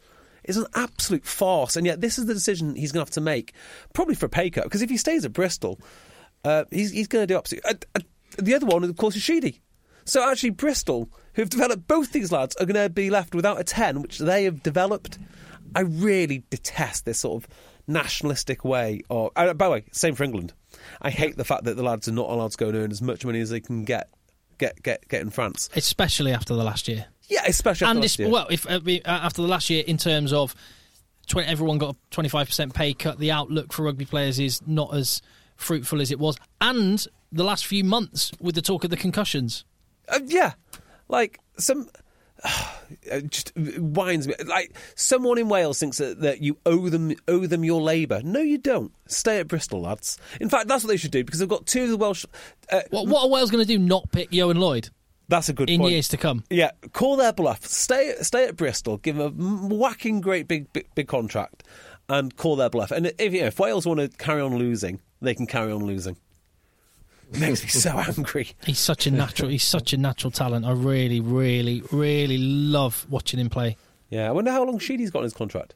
Two years, maybe. I think yeah. Well, well again, chatting to a, a Bristol, a mutual Bristol fan of uh, fan friend of ours, JB. He, he's convinced he'll be a, a Ioan Lloyd will be the be the ten at Bristol longer term. Not if he goes to Wales, he won't. But I'm sure, I'm sure Steve Lansdown has got a, got got a plan for that. Yeah, yeah. Yeah, I would have thought so. So Bristol looking very, very good. Um, just one quick message I want to say. Um, was one of our listeners, uh, Christopher Argent, has got in touch, and I just thought this was a. It's a sad story, but it's a really nice story, and it just demonstrates how great rugby is, and it, it's quite poignant at the moment, albeit it's not directly. It's not well. It's not COVID related, but uh, Christopher's a long time listener. Now, his mum died this week. Not that that's the reason for the message. He actually just wanted to mention how amazing rugby is off the back of a situation like that. And his mum was a lifelong member at Harrow Rugby Club, Ah. where his dad Dennis um, is president, and Chris's brother Nick and him were both club captains and club men. So uh, he, he just said that the the number of messages he's got from from the from the match day cook from uh, people that w- used to work on the bar from his Colts coach. It just um It just demonstrates demonstrates how amazing rugby clubs are in communities and, and for people, and uh, and all the more reason. why I just thought it's a lovely sentiment, especially when a lot of people will be missing that community from their weekly life, and it can't they can't come back soon enough. So sorry to hear about the Chris. Thank you for listening, and thanks for letting us know about the brilliant people at Harrow Rugby Club. Appreciate it. Yeah, thanks. Definitely. Well, Yeah. can I just say I've got a, a something from a uh, a listener. Uh, it's an apology and it's also a thank you. So the apology is It's a great tease. That if you just said that at the start, we got a we got a message from a listener as an apology and a- and a thank you. we we could have like we could have hooked people across a, a period of time. Yeah. well, actually, no. Uh, it's my apology and it's my thank you. So whoever. Sorry, I'm confused. You're apologising. I'm apologising Oh, and okay. thanking, right? so uh, a few weeks ago, maybe a, month, a few months ago, I got someone slid into my DMs. Mm. Someone has obviously been listening to this podcast for a very, very long time, and said, "Would you would you like a much worn Miles Benjamin shirt?" Mm. So nothing happened. I just thought Did you, was did, did you things just, just just did you tell your did you tell your wife that you were having this DM chat? no, I did not. Thank God you did not pick up my phone. Um, so yeah, some some hot miles, so so some hot miles Benjamin chat occurred on uh, on Twitter. Um, I kind of forgot it. I thought, you know, uh, people say things when in, a, in an emotional state. Maybe maybe there isn't a match weight, uh, match worn Miles Benjamin shirt on its way, and then this week it showed up. Wow! And do you want to just pick it up there? Do you want? Do, do you want? oh, is that what to that is? Oh, oh wow! It's nice, isn't it? It feels lovely. So it feels di- it feels ever so slightly different from the ones you would buy. You would buy as a replica jersey. Uh, well, as it should be. Well, because it is, of course. Oh, it's got the it's got the GPS thing in the back. And you'll notice it's very worn on the shoulders from all the rucks that were hit in, in, in. So it is the uh, it's the black black and grey hooped Leicester change jersey. The sort of jersey that I would give a lot of stick to if I saw it on TV, but in, in the flash, it's beautiful. and it says on the back Benjamin Eleven. Yep. So obviously, I took a picture. Whoever this is has been listening to this podcast for a long, long time, and I say whoever it is because uh, through all my DM chatter, I can't retrace the message. So I'm so sorry for not being able to find the message of who. Um, of Yeah, who- I'll, I'll- we'll get back to you on that. That's just JB's ad, poor admin. Phil would never have. Phil, Phil would well- never have missed that. But yes, Well, I, I can tell you who it is. oh, of course you can. It's it's Lawrence Walters. Yes, on Twitter. Lawrence. You absolute legend. Yes, Lawrence. Lau- yeah, Lawrence, incredible. Thank you very very much. Right, and w- so when we do our very first, Can I just say, Benjamin is stacked. Absolutely stacked. yeah, I was going to say, Phil, what, one. what size jersey do you think Miles? Damn it, you've sort of give, half given it away. But what what size jersey would you have guessed Miles Benjamin would have? So I've got uh, the little video that JB um, sent to the group, and, and lengthwise, it, it looks good. JB's not quite filling it out perfectly on the arms and shoulders. Um, I've lost so a lot of weight recently. Just saying. Yeah, uh, you're looking very trim, by the way, JB. Awful. I look simultaneously fat and No, skinny. mate, mate, mate. honestly, this is one of those times where people always say it, like when they get older. You, you get older people who talk to you and go, "Enjoy your body now. Enjoy your body while you're younger, because you'll you'll never look as good as you do now." That's that's that's that, that's some warped sense of self talking there, JB. I'm gonna stage an intervention. You're looking in great, Nick. Enjoy it. You do. No, no, JB, nothing motivates people to go out lifting and running more than body dysmorphia. I don't care what you say. Anyway, I'm going to say XL. It's, pretty- may- maybe it's it's a big. He's a big old boy. Is Miles? It, it is XL. Miles Benjamin Yeah. wore an XL jersey. should have played for England. He should have played for England. He could ruck for England Uh, don't, don't forget, he was the Premiership's top try scorer for Worcester. for Worcester. Yeah. Uh, so uh, when when the Patreon is completely well, it is set up. but It's just flipping. Anyway, uh, the conversations need to be had. Anyway, when we do our first shirt giveaway, It's not going to be that one. it's not going to be this one, but whatever one we choose will be replaced by this, which will be a mainstay and never come down. Well, it's it's up there with my Brady shirt. Yeah, yeah. Um, So thank you, thank you, Lawrence. Uh, indeed. Yes. And uh, we are contact contacteggchasers at gmail.com. Oh yeah, on that. If you want to email us, please do. Uh, if you have emailed us and we've not got back to you, it's because we're going to do your email on the show. We have got absolutely loads. So Yeah. either at the end of this month Well, potentially next week if there's no rugby. or next week, yeah. Oh, but soon, good point. Very soon, we'll do a. We could do this. We could probably do it weekly. Well, no, let's let's do what let's do let's let's commit let's do let's get Let's make it a monthly thing a little uh, First week of the month. chat back pod. Yeah, something like that. Come on, Carl, chat back. Oh, so, 50, yeah, hang on, 50, hang on. 50. Yeah, everybody knows these. oh wait, no, no. 50, 50, Right. 50. Right. Everyone remembers that advert. Right now, everyone knows this, right? Because the prank you would play on someone back in the day in the changing room is you would phone these chat lines. So you'd need to know a number. On their phone. Of course, yeah. Yeah, on their phone. You would- If they go to the shower, leave their phone out unlocked, and you just call chat back. Of course you would. Yeah, or um, what was the other one? Friends. The what was the Friends one? Phone friends. And it was like, Yeah. right. So this is how I know people have not played rugby before, right? Because if you don't know these numbers, be, well, maybe you have played play, uh, uh, uh, played played rugby, but like 20 years ago when these things were in vogue, you would get people's mobile phones. They've gone to showers, and you would call chat back at five pound per minute, and you just leave it on the side. It's it's madness that you don't don't don't, don't, know yeah, that. well, it just just the general. Well, it, Uh, I, I I know what you're referring to now. It was someone you mentioned this on Twitter. Someone tried to shame you for it, thinking, and actually, I have no shame. no, no, no. You, you, right, you picked you picked the wrong person because JB has no shame. But the main thing is, actually, if you broaden it out to a bigger, more macro point, it's that that person has never played rugby. Of but- course they haven't. because they don't understand the concept of just playing pranks on, on your teammates. Whe- Whether that's a phone call or not, or Yeah. whatever, that the concept is. Ev- yeah, you never. My God, eh, rugby changing rooms. I knew where my phone was at any given moment. I sometimes. So funny story, right? My birthday is on the eighth of July. Do you know why? Your birthday Oh, 'cause it's out of season. It's out of season. My Facebook birthday is on the eighth of July because I was so scared of birthday pranks. It's actually on the 8th, uh, it's actually on the eighth of April, which is bang in the season.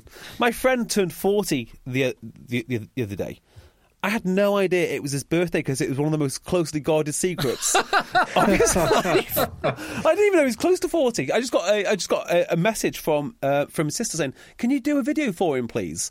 Uh, He's 40. I was like, well, when's his birthday? I thought he was in the season. So if we didn't know your birthday, we just make make one up for you in the season. Yeah, and so yeah, so back uh, back back to that. I was looking at a, a tweet I sent saying everyone knows these chat, chat back uh, numbers, but then I thought actually they probably didn't because a lot of people didn't play rugby or do pranks or have banter. That naughty word. Well, also, all these things were quite like late nineties, early two thousands. yeah, we it's, a fair, it's, a, it's a fair way t- a time ago now. Yeah, yeah. Okay, This is pre. This is pre. Um, oh, I can't even remember the name of the apps now. The the ones where you s- swipe. I have no doubt that the individual that What's we're talking called? to, the most dangerous thing that could happen to their phone would be a soy milk accident. But uh, outside of that, What's what's the no what's the dating app where you swipe and uh, Tinder. Tinder. Oh yeah, Tinder. pre Tinder and Grindr. So you know well, well before that. you don't need to call friends these days. Uh, Anyway. oh, trip down memory lane. Yeah, where, where, where are we at? What what rugby have we got, Phil? You got your you got your finger. Um, you know what's going on. Other than other than Radwan's try, we've not really touched on Newcastle Gloucester We need to talk about this. Yeah. yeah. So because this was this was uh, well. I think JB, your point around um, positives to take out for the the winners and losers is true in this. However, Gloucester will be so frustrated. So Gloucester are currently occupying bottom spot in the Gallagher Premiership, and with 30 seconds to go, they were getting a bonus point out of this game, and that try right at the death for Newcastle, um, which didn't give Newcastle the the winning bonus point, but did. Um, take away Gloucester's losing bonus point. I didn't give them the four try bonus point. Took away Gloucester's losing bonus point. I mean, It was so frustrating for them. so it, They should have got. They should have got more out of this game. yeah, it's so frustrating because they even had the event. Do you, have like a a, a pivotal a pivot a, pivotable Pivotal. a pivotal? Thank you. Like pitched battle almost where you know the whole war changes. Well, for Gloucester, they had that and they won it. It was a, about six minutes before second half. Newcastle had all, already two, two tries. Um, well, not two tries. They'd already got two tries, and they are putting ferocious pressure on uh, Gloucester. And you think, for the life of you, if they score again here, this game is over. It is, it's done. For six minutes, Gloucester showed some real steel, and you think after that they're, they're going to win this because they. There's only something like five points in it. Gloucester go Yeah. into the change rooms absolutely bouncing because they know Newcastle can't, can't, can't hurt them. If they defend like that, and they can give Newcastle the ball for six minutes, and Newcastle can't get can't get over the line. It's reasonable to say that their first two tries they could be flukes, and now particularly the Radwan one that's just genius. And now it's all on on Gloucester to go back out there and win. And they could have done it. They could have done it. And once a team starts losing, it's very, very hard to get out of that habit. They had two particular uh, attempts to win. Sorry, not to lose, I should say. And both were breakdown infringements, and they were both mindless. And you think this is this is a losing team, not because that performance was losing, because stupid decisions on the breakdown. They give away two penalties, and it cost them the entire game. Um, one one of which I don't know if you saw it. They were contesting at the breakdown, Gloucester, and the second clear out to the ruck, to the rucker comes in, and he blasts the first rucker over the ruck, so he's the wrong side, and then he continues to push the guy who's now off his feet into the path of the opposition scrum half. And the, you've given the Oh, ref yeah. no no opportunity. Sorry, no opportunity to be on your side. He's got no option. He just goes right penalty Newcastle. Yeah, it's frustrating. You must be so frustrated when you see just silly, mindless penalties like that Oh. cost cost your team. Yeah, Um, the- gone Gloucester. So Lloyd Evans, what do you make of him? good. Because so I'm in, I'm so conflicted, and I, I think this this came out. Austin Healey was talking about this in, in comms. He has some beautiful touches. I mean, his pass to Chris Harris for Louis Rees-Zammit's try, I think it was last weekend, um, was beautiful. Some of his running is great.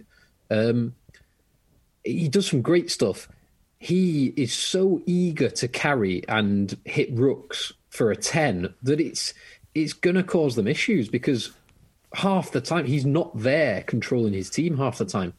Um, and he failed because of that. As a consequence of that, he failed to get the best out of well that back line, which having two of the fastest wingers other than Radwan um, in in the league on on your wings, but they weren't brought into the game at all.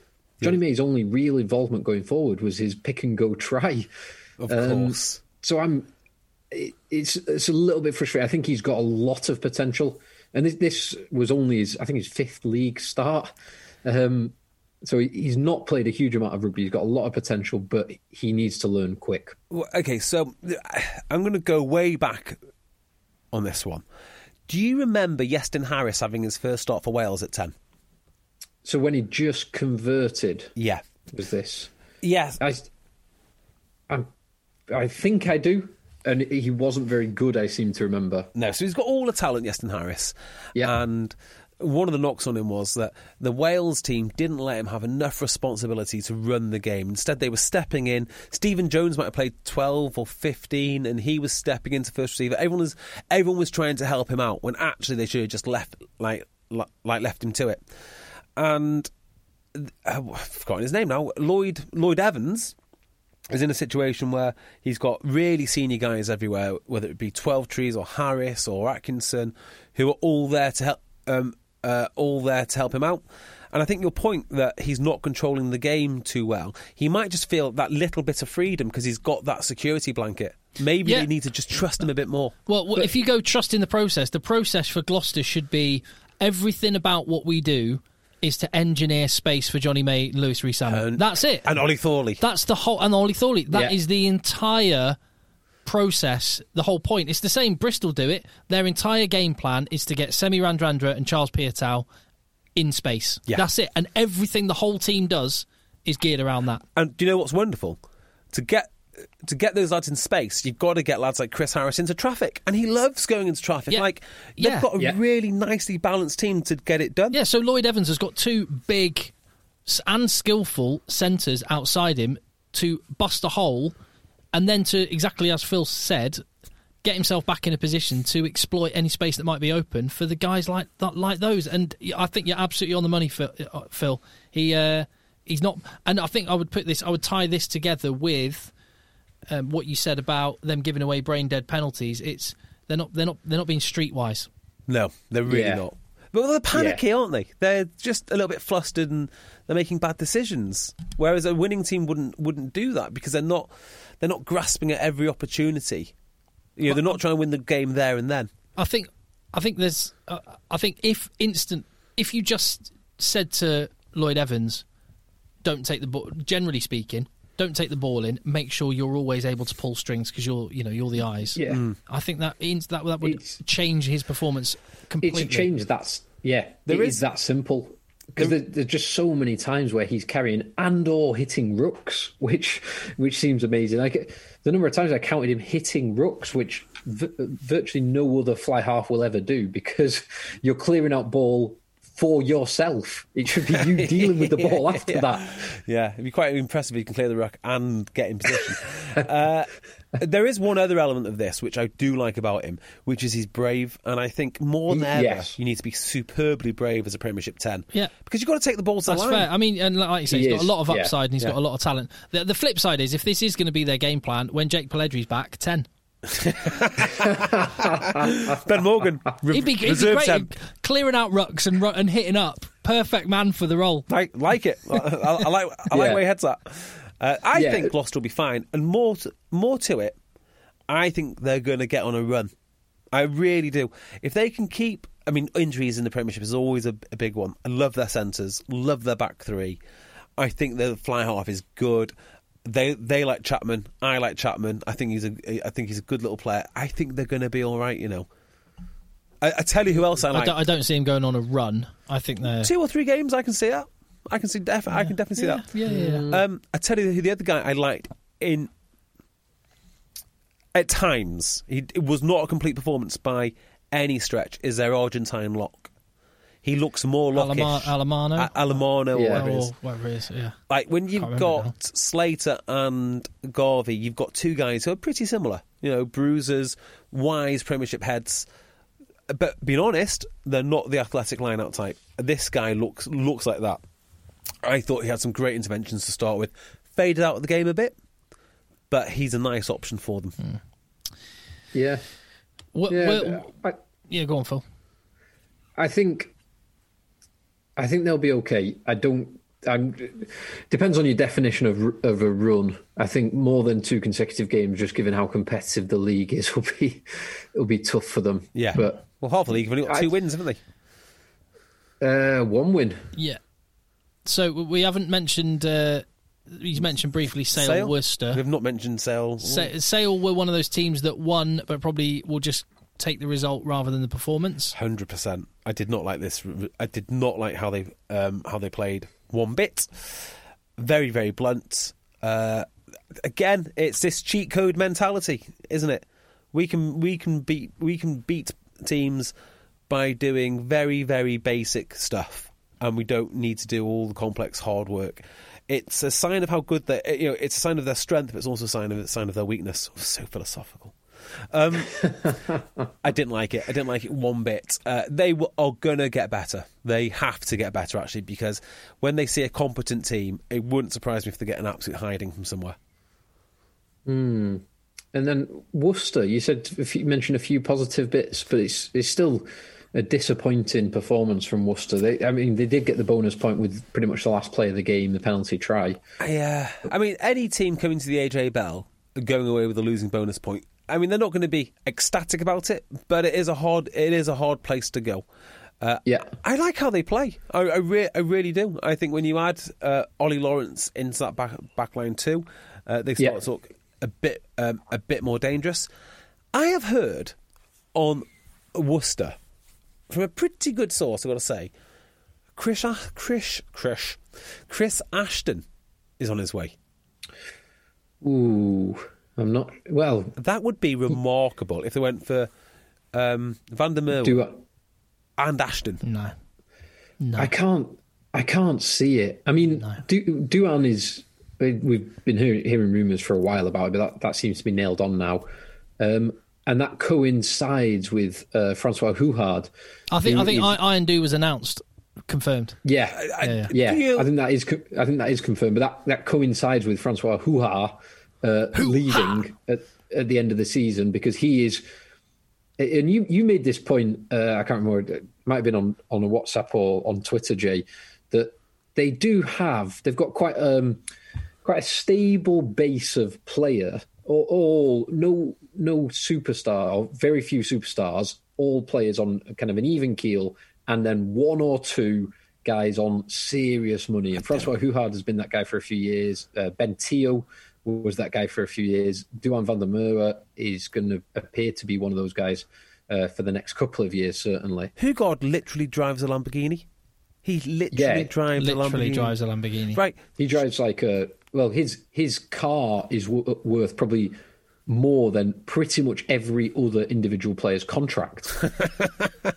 You're not No. wrong. No, no one else mean- earns more than his car is worth. I, I mean, just get. Do you think he leases that car? He must He do. better do. He better do. I mean, that's that's a, that's a money pit as well. That's an awful waste Even- of money. But even leasing it, like you're talking thousands a month in. You, in you're just- an, you're a financial advisor, Jay. You need to get on the phone to him. Uh, Get yourself a nice Nissan Qashqai. that- We can put the dog in the back. Dog, yeah. God knows how much a dog is worth. Um, by the way, uh, can I tell my story one more time about the guy who sells uh, uh, who sells Yes. cars to uh, Yes, to, please. uh, to footballers? Oh no, yeah, tell me again. I've forgotten. So I was out with Phil. Uh, I- yeah, Yeah. I, I was out with Phil. We were in. Yeah. Uh, we were on a rooftop bar. Remember Oh, those days? Oh, what days they were! And by yeah, by the way, if there's some uh, silver lining to coronavirus, surely open air rooftop bars must be the first ones to come back, right? Follow the science, guys. uh, so we were, um, we were, we we were in one of many rooftop bars which we frequent, and we bumped into a well-known English rugby player who we know. And um, we sat down for a drink with him, and he's with this guy who must be like late twenties, cap on, um, quite trendy but young, youngly dressed. If if if if, if that makes sense. I was just like, so what do you do for a living? He goes, oh, I sell cars. Oh, nice. Um, who do you work for? Dealership or you know what is it that you do? And he goes, well, I actually lease cars um, to footballers. Wow, that's incredible. Like, what's the you know what's the most expensive car which you've leased? To which he says, Well, it's not really about a single car, it's about a package of cars. So he went through a list of guys that he's leasing leasing cars to in the football world. And you're talking five well, four or five cars per player. I'm like, how on earth are you persuading him to uh, take four or five cars? He goes, Oh, it's simple. You know, the average family spends about 20% of their disposable income on car repayments. So we take that 20%, we, uh, we apply it to a footballer's salary, and that's their budget. And then we supply them with whatever they want to put in the budget. Like, that is insane. That is Yeah. actually insane.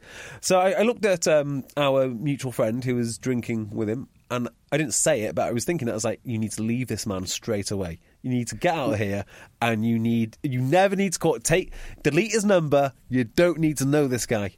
Well, I I know a, a couple of the cars that our mutual friend who we were drinking with then uh, drives, including a G63 AMG, which, which is Oh. which is a lot of money. A lot of money. It's a six-figure car. It's probably not far shy of um, uh, Hougaard's Lamborghini. Oh, makes me feel ill. value. Makes me feel so ill. But yeah, so it seems to be um, Worcester, for some unknown reason, have unlimited amounts of money for one or two players, and then no money whatsoever for everybody else.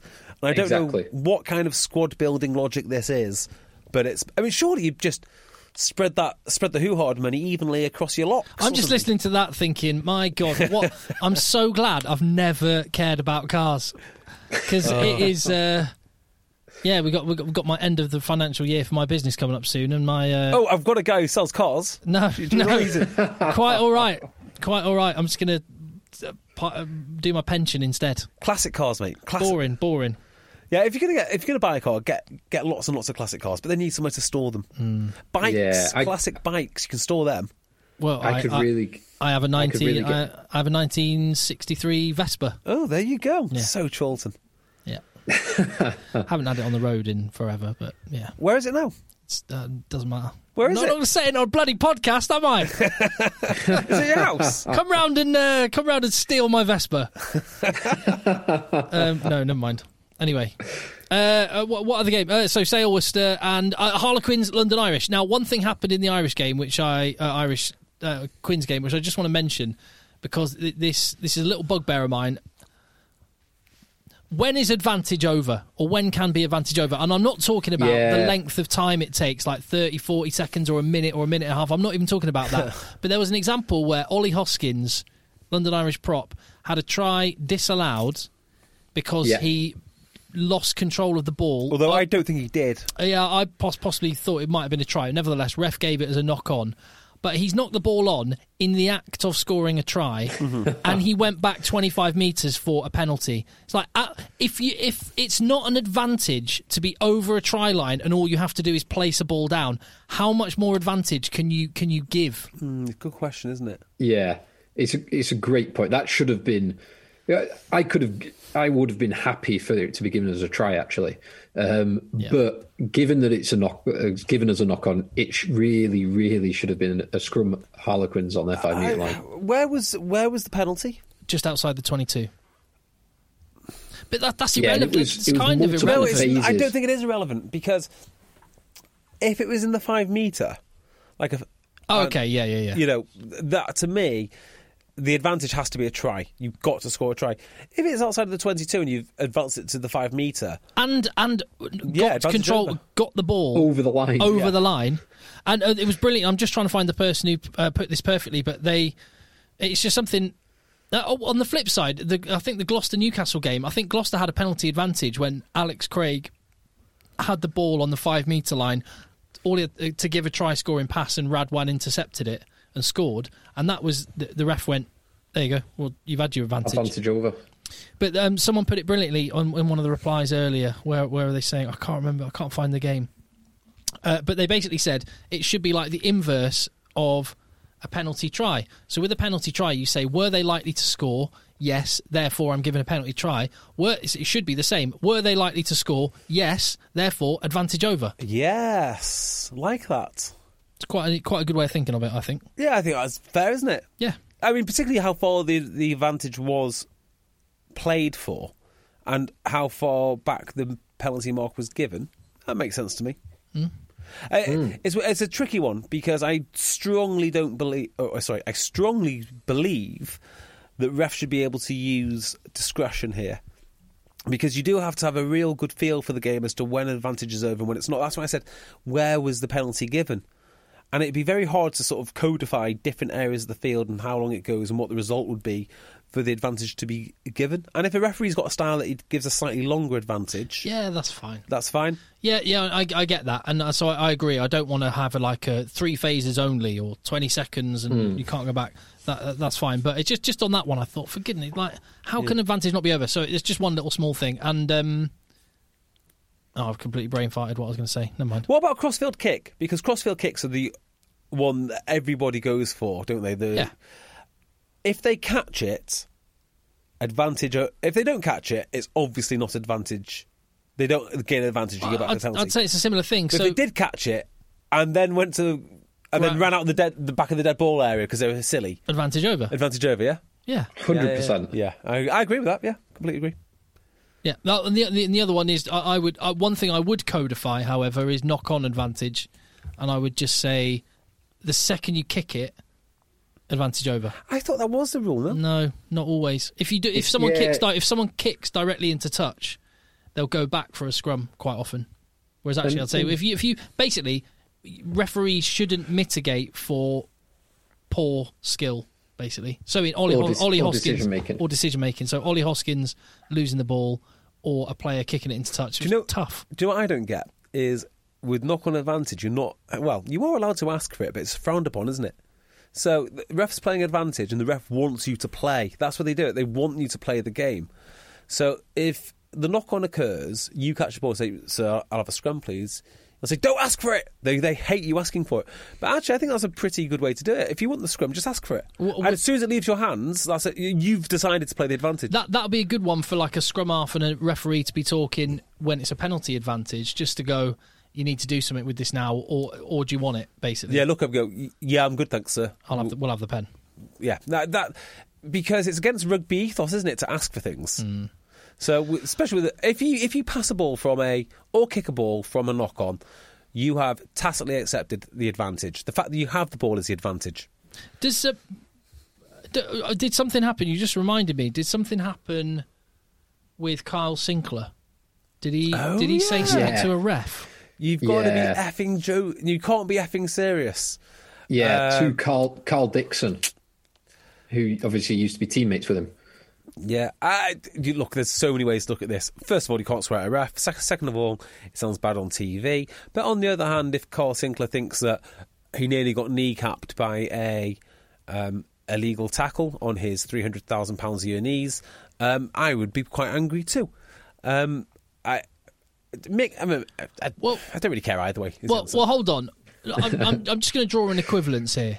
Last week there was massive condemnation of Dan du Preez, with people saying, understandably, Mm-hmm. he got he got a three week ban in the end, um, and for balance, Ed Slater got a four week ban.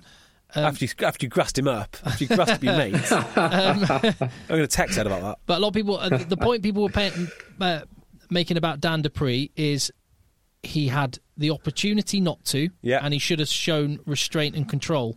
What is the difference in verbal restraint and control from a from a very experienced player, a uh, British and Irish Lion? Uh, he's a fiery character. I mean, I, Well- yeah, he should. I think there's no doubt about it. He should probably not do that. But on the other hand, we do know, don't we, that if you shout enough at refs, they give you like they give you stuff. Sometimes it backfires, but most of the time it doesn't. Ask Owen mm. Farrell, ask Dan Biggar. They're always yapping.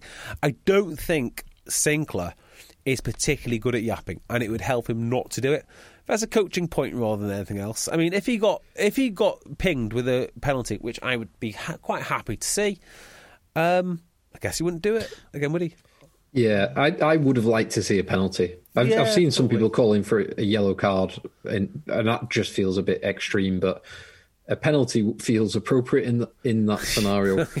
um, or- Uh, well, or- with a, a penalty albeit- with a warning saying eh, absolutely any more of that, and it's not even a yellow; it's a red. Yeah, I yeah, mean, and you you could say, well, I would have given a penalty against uh, Mullet hyphen Dickie for his. Um, I'm not even sure what I- the penalty was against Mullet hyphen Dickie for I because hated he, that penalty. By the way, he did he did seem to wrap, wrap his arms, Mm. albeit I understand he was a bit reckless, but as in he Was- he was reckless oh. for his own safety, really. Was that the one where Jack Nowell? Uh, no, Jack Nowell tweeted, "Oh, it's now now you get penalised for tackling too low." yes, Yes. So, just can we just go back to that because you've just reminded me what I was thinking at the time. It, So it's a weird situation. Yeah, so Go on. Sinckler's carrying the ball, Yeah. and he's probably lowered his head to about maybe not as low as four foot, but yeah, you know, doing you in that sort of bend, sort of. Ninety It's- degrees at the hips. Yeah, thing. Yeah, it's he- nearly waist height. Yeah. yeah, nearly waist height. He's really gone low. Now, in order for Mullet hyphen Dickey to be absolutely sure he doesn't make I love the fact if anyone is a, relatively recent uh, listener of the pod, they'll go, "Why are they calling him Mullet hyphen Dickie?" sorry, uh, Luke Cowan. no, it's fine. It's fine. I like it. Um, go go back and listen to the back catalogue. Exactly. See, uh, season eight. Um, for him to make that tackle and make sure he does not make any contact with Sinckler's head, he's going to have to go bloody low. And when you go low, well, you've got other issues then, haven't you? Like flailing knees and shins and boots and, whatnot. And he put his arms out to attempt the tackle, but he wasn't looking where he was going. So the only way you can make a tackle now, and you think about the window, you know, so if Sinckler's head is four foot off off the ground, you've probably got a foot where you don't, you know, off the ground yourself where you don't want to be because it's too low. You don't want to be within a foot of the head. So you've got basically a two foot box in which you need to dive through to make the tackle on Sinckler, which is exactly what he does. And he, understandably, does not expose his face, facial features to the onrushing knees of the 20 stone. He's already lost enough teeth. Come on. But like, I'm not putting my teeth. I just the thought. I mean, do you know what? I didn't even think of teeth. I thought about eyes and nose. But now you mentioned teeth, it makes me feel a bit queasy. you know, I don't know what you expect them to. Um, I think we need to be a lot more lax on these chop tackles um, because where, where there's a where there's an arm, Yeah. As, as, in where there is an attempt to wrap, because there was an attempt to wrap in this, I I think. So I actually would have been okay for it to be, um, I don't know, a scrum reset, I'd guess.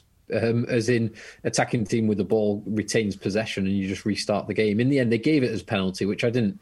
I don't have a huge issue. I And would have did had a they give real it? because issue. of- did they give the penalty because Sinckler asked Cole Dickson, "Are you effing serious?" Well, yeah. I want, Well, that's a good. Point. That's what it could. That probably would have been the most appropriate to say.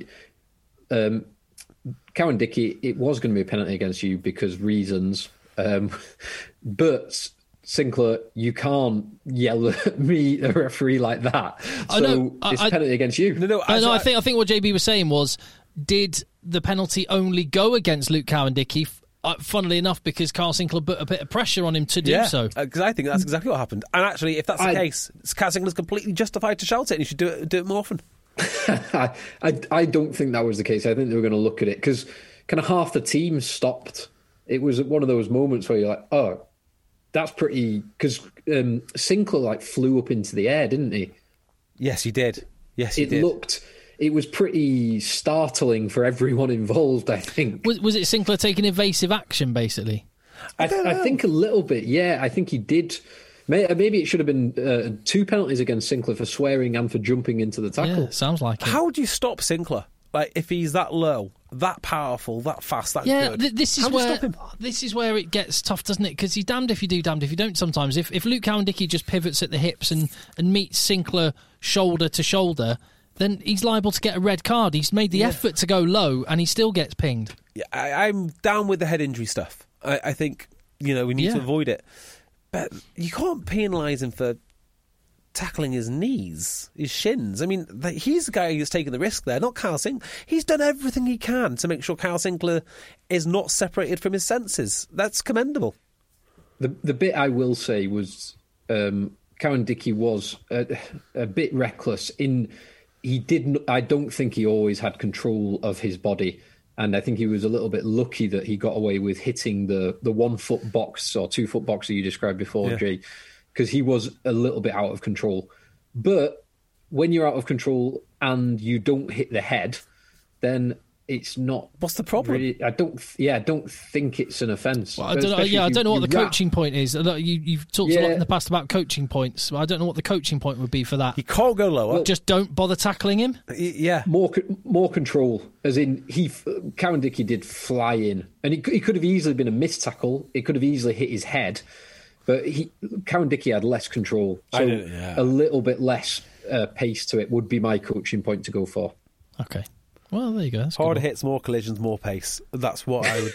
Uh, if he did it faster, no one would have noticed. If if Kyle Sinckler had flown any further in the air, um, a few people might have noticed. Yeah. Oh, by the way, who is Tom Parton? He, An- he looked great, another he? young Irish Wow. back three player. The pace on that lad. Uh, Yeah, and how many he- games has he had? Not many. Not not many at all. They've got uh, they've got Stokes, uh, winger. They've got Ollie Hassell Collins. They've got Ben Loader. They've got Theo Brophy Clews, young guy. Um, Phil Cokanasiga in the just coming through the academy. They've got a lot of good young backs. Yeah, they have. I, I'm liking the look of these guys. I mean, some of them they're a funny team, Irish, aren't they? I mean, I'll tell you, go on. Just on just on talent, before you go into that, the other guy who I do like, who I've seen a couple of times now, is is the young lock slash back row who came off the bench, Ben Donnell. Donnell, he's uh, captain as well. I think when, when he starts, he's quite often captain. Is he? Yeah. Yeah, so, uh, this- He looked good, and he got brought he off does. the bench for for a lock ahead of Rob Simmons and ahead of um, Sean O'Brien. Rob, Rob Simmons more- started. Didn't he? No, No, no, no, no. no, he came off the bench. No, No, Rob Simmons came off the bench. Yeah, you're right. Yeah, it was Mahu only- and uh, yeah, and Mahu and Maffey. They were worried about him not having enough running in his legs from not training. E- Exactly, Simmons. So a lock goes down, and Simmons wasn't the first cab Yeah, off the you're rank. right. Yeah, you're right. Yeah, there's some good stuff. There's some good stuff happening at happening Irish, but same as everyone, isn't it? Keep them together. You know, I I mentioned this on the WhatsApp group, but I still think it. There's some reason I've never really warmed to Irish. I've realised today it's probably because of the intersection of having to be from London and being Irish simultaneously or well. It's hell of a gamble to build a supporter base uh, around, and it's pretty exclusive too. I, I hear you, but Are you from London? No, you can't Well- support this team. Are you Irish in London? yeah. No, you well, can't here's the support thing. this team. So London has got 11 million people. Yep. Greater London. A very, very small proportion of them are rugby fans. Yep. I think what London Irish have identified is that there are quite a lot of people who, for whom England is not their home nation, Uh-huh. who are in London, and of those people, quite a lot of them, proportionately as a percentage, quite a lot of them are in the banking and financial sector, for example, Uh-huh. and are more likely to be rugby fans. And if you can tap into that little diaspora, Uh-huh. that that little Great group, word. there's a there is a quite a fruitful vein of potential fans, not just Irish, because one of the things they've been doing, that they have on the back of their neck, uh, they, it says Exile Nation, and I've spoken, I've been to the training ground and spoken to Declan Kidney, and they're very keen to market themselves as the home for exiles. So yes, Irish. But also, if you're in, if you're in London, Ah. but you're from Australia, if you're in London, but you're from, we are we we are a hodgepodge of all people for whom this isn't our home na- homeland. You've got a home here in Brentford. Come and come along, and they're trying to tap into that. It's a very nice thought. I Yeah. do love. I love the idea. Um, it's not like a barbarians away from home Exactly, type of thing. exactly. Problem is, they've already set the precedent, haven't they? So if you're Welsh, you go to London Welsh. If you're Scottish, like the Thistle Boys, they love they love London Scottish. So I don't know. Who, I would. I'd love to know who the first team was who set this. Oh, by the way, me and Phil. You haven't met him, but me and Phil have. I've met the founder of London Cornish. Yeah, Love it. Very enjoyable. We've been on his yacht. Been on his yacht. How we live. What? It's unbelievable. What? This this is without BT money. This is just like you know, normal everyday life. Went on his yacht. I'm trying to think of the other team. London Nigerians are in like London and Southwest One or something. Yeah, like that. they They're in the- play against old Verm. Who who is it, Phil? Old Vermouth. Oh, old Ver- Verulamians. Old Verulamians, yeah, they're in that league. Or they're around that. I think Bank of England are in that league too. But anyway, that's London Irish's thought is that it's a, it's a home for waifs and strays. basically, you'll you'll have a you'll have a, a seat at the table in uh, in Brentford in their new Maybe stadium. maybe there's another way to market that because to me it does sound like you have to be Irish and from London. Uh, uh, I don't know, London Exiles, Exiles. Yeah. just Exiles. Mind you, they are actually called the Exiles. aren't- yeah, Yeah. yeah, yeah. That, that's kind of nickname, isn't it? So I'd, maybe I'd push the Exiles bit. Maybe get rid of the green and the Irish paraphernalia too. But you can't, Oh, you can't well, go too far, can you? Well, hold on, hold on, hold on. When we are able to party again, that one day alone in March where they pack out their stadium and sell world records amounts of Guinness. It's Yes. uh, a And also- marketing dream. And also, let's be very honest about this. If they weren't called London Irish, would we be able to go to the Irish consulate in New York to have free Guinness? So what? Well, yeah. London, London Irish got us into the Irish consulate in New York. Exactly. That was a great night. So maybe London Irish is exactly the right way to go for us. Well, i people in England understand i i- in terms of branding. When you think of Ireland you, and rugby, you just think Father Ted. so much beer, so much Guinness. so it's uh, it does the does the job for them. Perfect. Ideal. I think we've done all the games, right? We have, yeah, and I, I, do you know what? I'm going to make a call and say we don't, we don't do a preview No, until we know no what's going on. We could No. always do a quick uh, preview later in the week. Yeah, if it happens, we can get back on the mics, can't we? There's no, no problems there. Yeah, got nothing else to do. No, nothing. Just interrupt another um, episode of me watching Peep Show again. you watching Are Peep- you, I'm going round. I'm going round it again. It's so good. Do you know who the biggest fan of Peep Show is? Who's the biggest fan of Peep Charlie Morgan, Telegraph. Really? Uh, have, have you not noticed that on his uh, Twitter? No. Lots of Peep Show Yeah. references. Loves Peep Show. I love Peep Show. It is so good, isn't it? It might be my favourite show. It's up there. It's it's so so good. I'll tell you what I'm watching at the moment. Uh, re-watching, though I've not watched it for um, best part of ten years, is Parks and Recreation. Oh, that's so good. I watched that uh, earlier this year. Oh my god, that's funny. So I don't It's a like great show. uh, this is I don't know if I'm being a bit too counterculture here, but I'm just not into box sets or Netflix JB, or, or anything at the stop, moment. stop. Your spirit not spirit animal, but your spirit human. I know is- the guy is- you mean. Is Ron Swanson. Ron Swanson. Yes. I, I, I, I have seen it. when I watch him, I've said before, my God, JB would love this. No, I've, I've seen ser- series one. one my, my advice would be mm, skip season one because it, it, it's not that it's bad, but in season one, the main character is kind of. Uh, Leslie Knope. This she's actually she's stupid and, and incompetent. Whereas in season two, she's ju- she, her character changes and it's so much better. Ah, interesting. So skip season one, Parks and Rec, start season two, and you, you'll love it. And Ron Swanson is one of the greatest It's TV not- characters. Yeah. It's not that, Tim.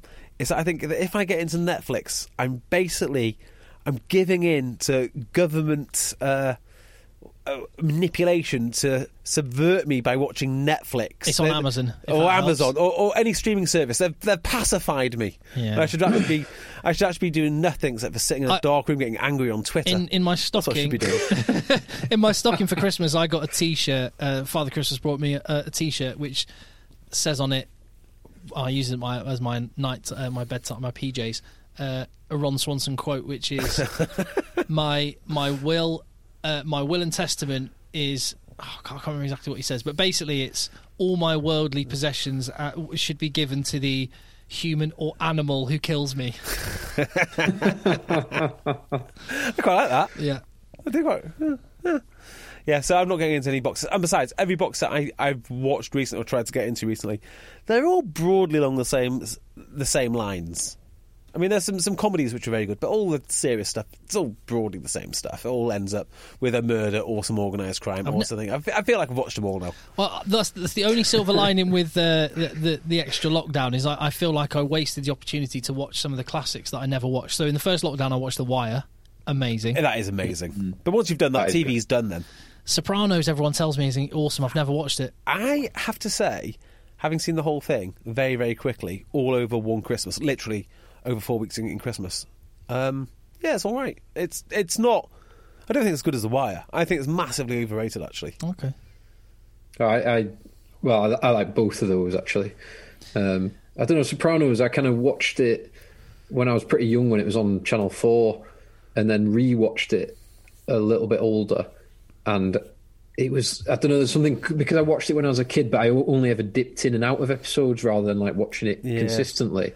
There was always something comforting about going back to it. It, it kind of I don't know. It just I always like The Sopranos in both both Sa- uh, guises of watching. South Park is incredibly therapeutic. So good. Yeah, it's South Park is so good. unbelievably good. I can't believe they can make it. I I, I literally can't believe that they can make it. yeah. It's great. Then there's there's an episode for anything that might be annoying you in the world. Uh, there's an episode that will just be cathartic, like the uh, the um the the like woke principal guy episode. That Oh, one with yeah. the yeah, uh, brilliant. I don't know why it, it was not particularly related to anything social, or maybe it kind of was. I don't know. But the dolphin dolphin plasty episode, oh yes, I couldn't stop crying. that was amazing. so good. Anyway. Oh, the, the other one is so yeah. Just quick. another- If you've never watched True Detective, watch True Detective season one. I then watched True Detective season two, thinking I was really excited, and it was so bad. It's so I- bad. And I've recently been. Uh, Vince Vaughn cannot be a bad guy. No, That does not work. And Colin Farrell was awful as well. the whole thing and so, many empty, so many weird plot twists that went it's bad. nowhere. And But as a result, I did never bothered watching True Detective season three. But I've heard that's actually really good. I've heard that as well. So I'm gonna I'm gonna watch that anyway. So like, well, instead of get, instead of matches, just in case there's no Hey, hey, matches. do you know where they're producing the best new content? Uh, Egg Chasers feed. I was going to say Prem Rugby every week. So that is oh, basically Oh, that's so true. yeah. That that is that rugby is the only place that you can get fresh new content every week with a different storyline, and that's why we uh, should, why, why we should embrace it. A hundred percent. And what a great week of rugby it was. Except for very quick mention at the end, Ulster losing to Leinster. But there you go. That's- Oh, I thought you weren't going to mention it, Tim. Sorry, I had to get it in there at the end, Phil. Sorry, mate. Mm, terrible. Didn't even score a try. The unbeaten run is done. Dead. Where can everyone find us? You can find him at Jay Beardmore. So you can slide into his DMs with offers of kit or whatever else you want. I'm at Cocker. We're at Rugby Podcast. Uh, we don't ask for anything, so all we ask is you hit subscribe, and then you get every episode in your feed, and you just tell someone. You know, Tell anyone. Tell everyone, but people are having a tough time at the minute. You know, let let them know the joy that could be in their life. uh, as as uh, we bring you a podcast, fifty two weeks of the year. Uh, thank you very much for listening. Let the boys play. Let the boys play. Even when we're on a budget, we still deserve nice things. Quince is a place to scoop up stunning high end goods for fifty to eighty percent less than similar brands. They have buttery soft cashmere sweaters starting at fifty dollars luxurious Italian leather bags, and so much more. Plus, Quince only works with factories that use safe, ethical, and responsible manufacturing. Get the high-end goods you'll love without the high price tag with Quince. Go to quince.com/style for free shipping and 365-day returns.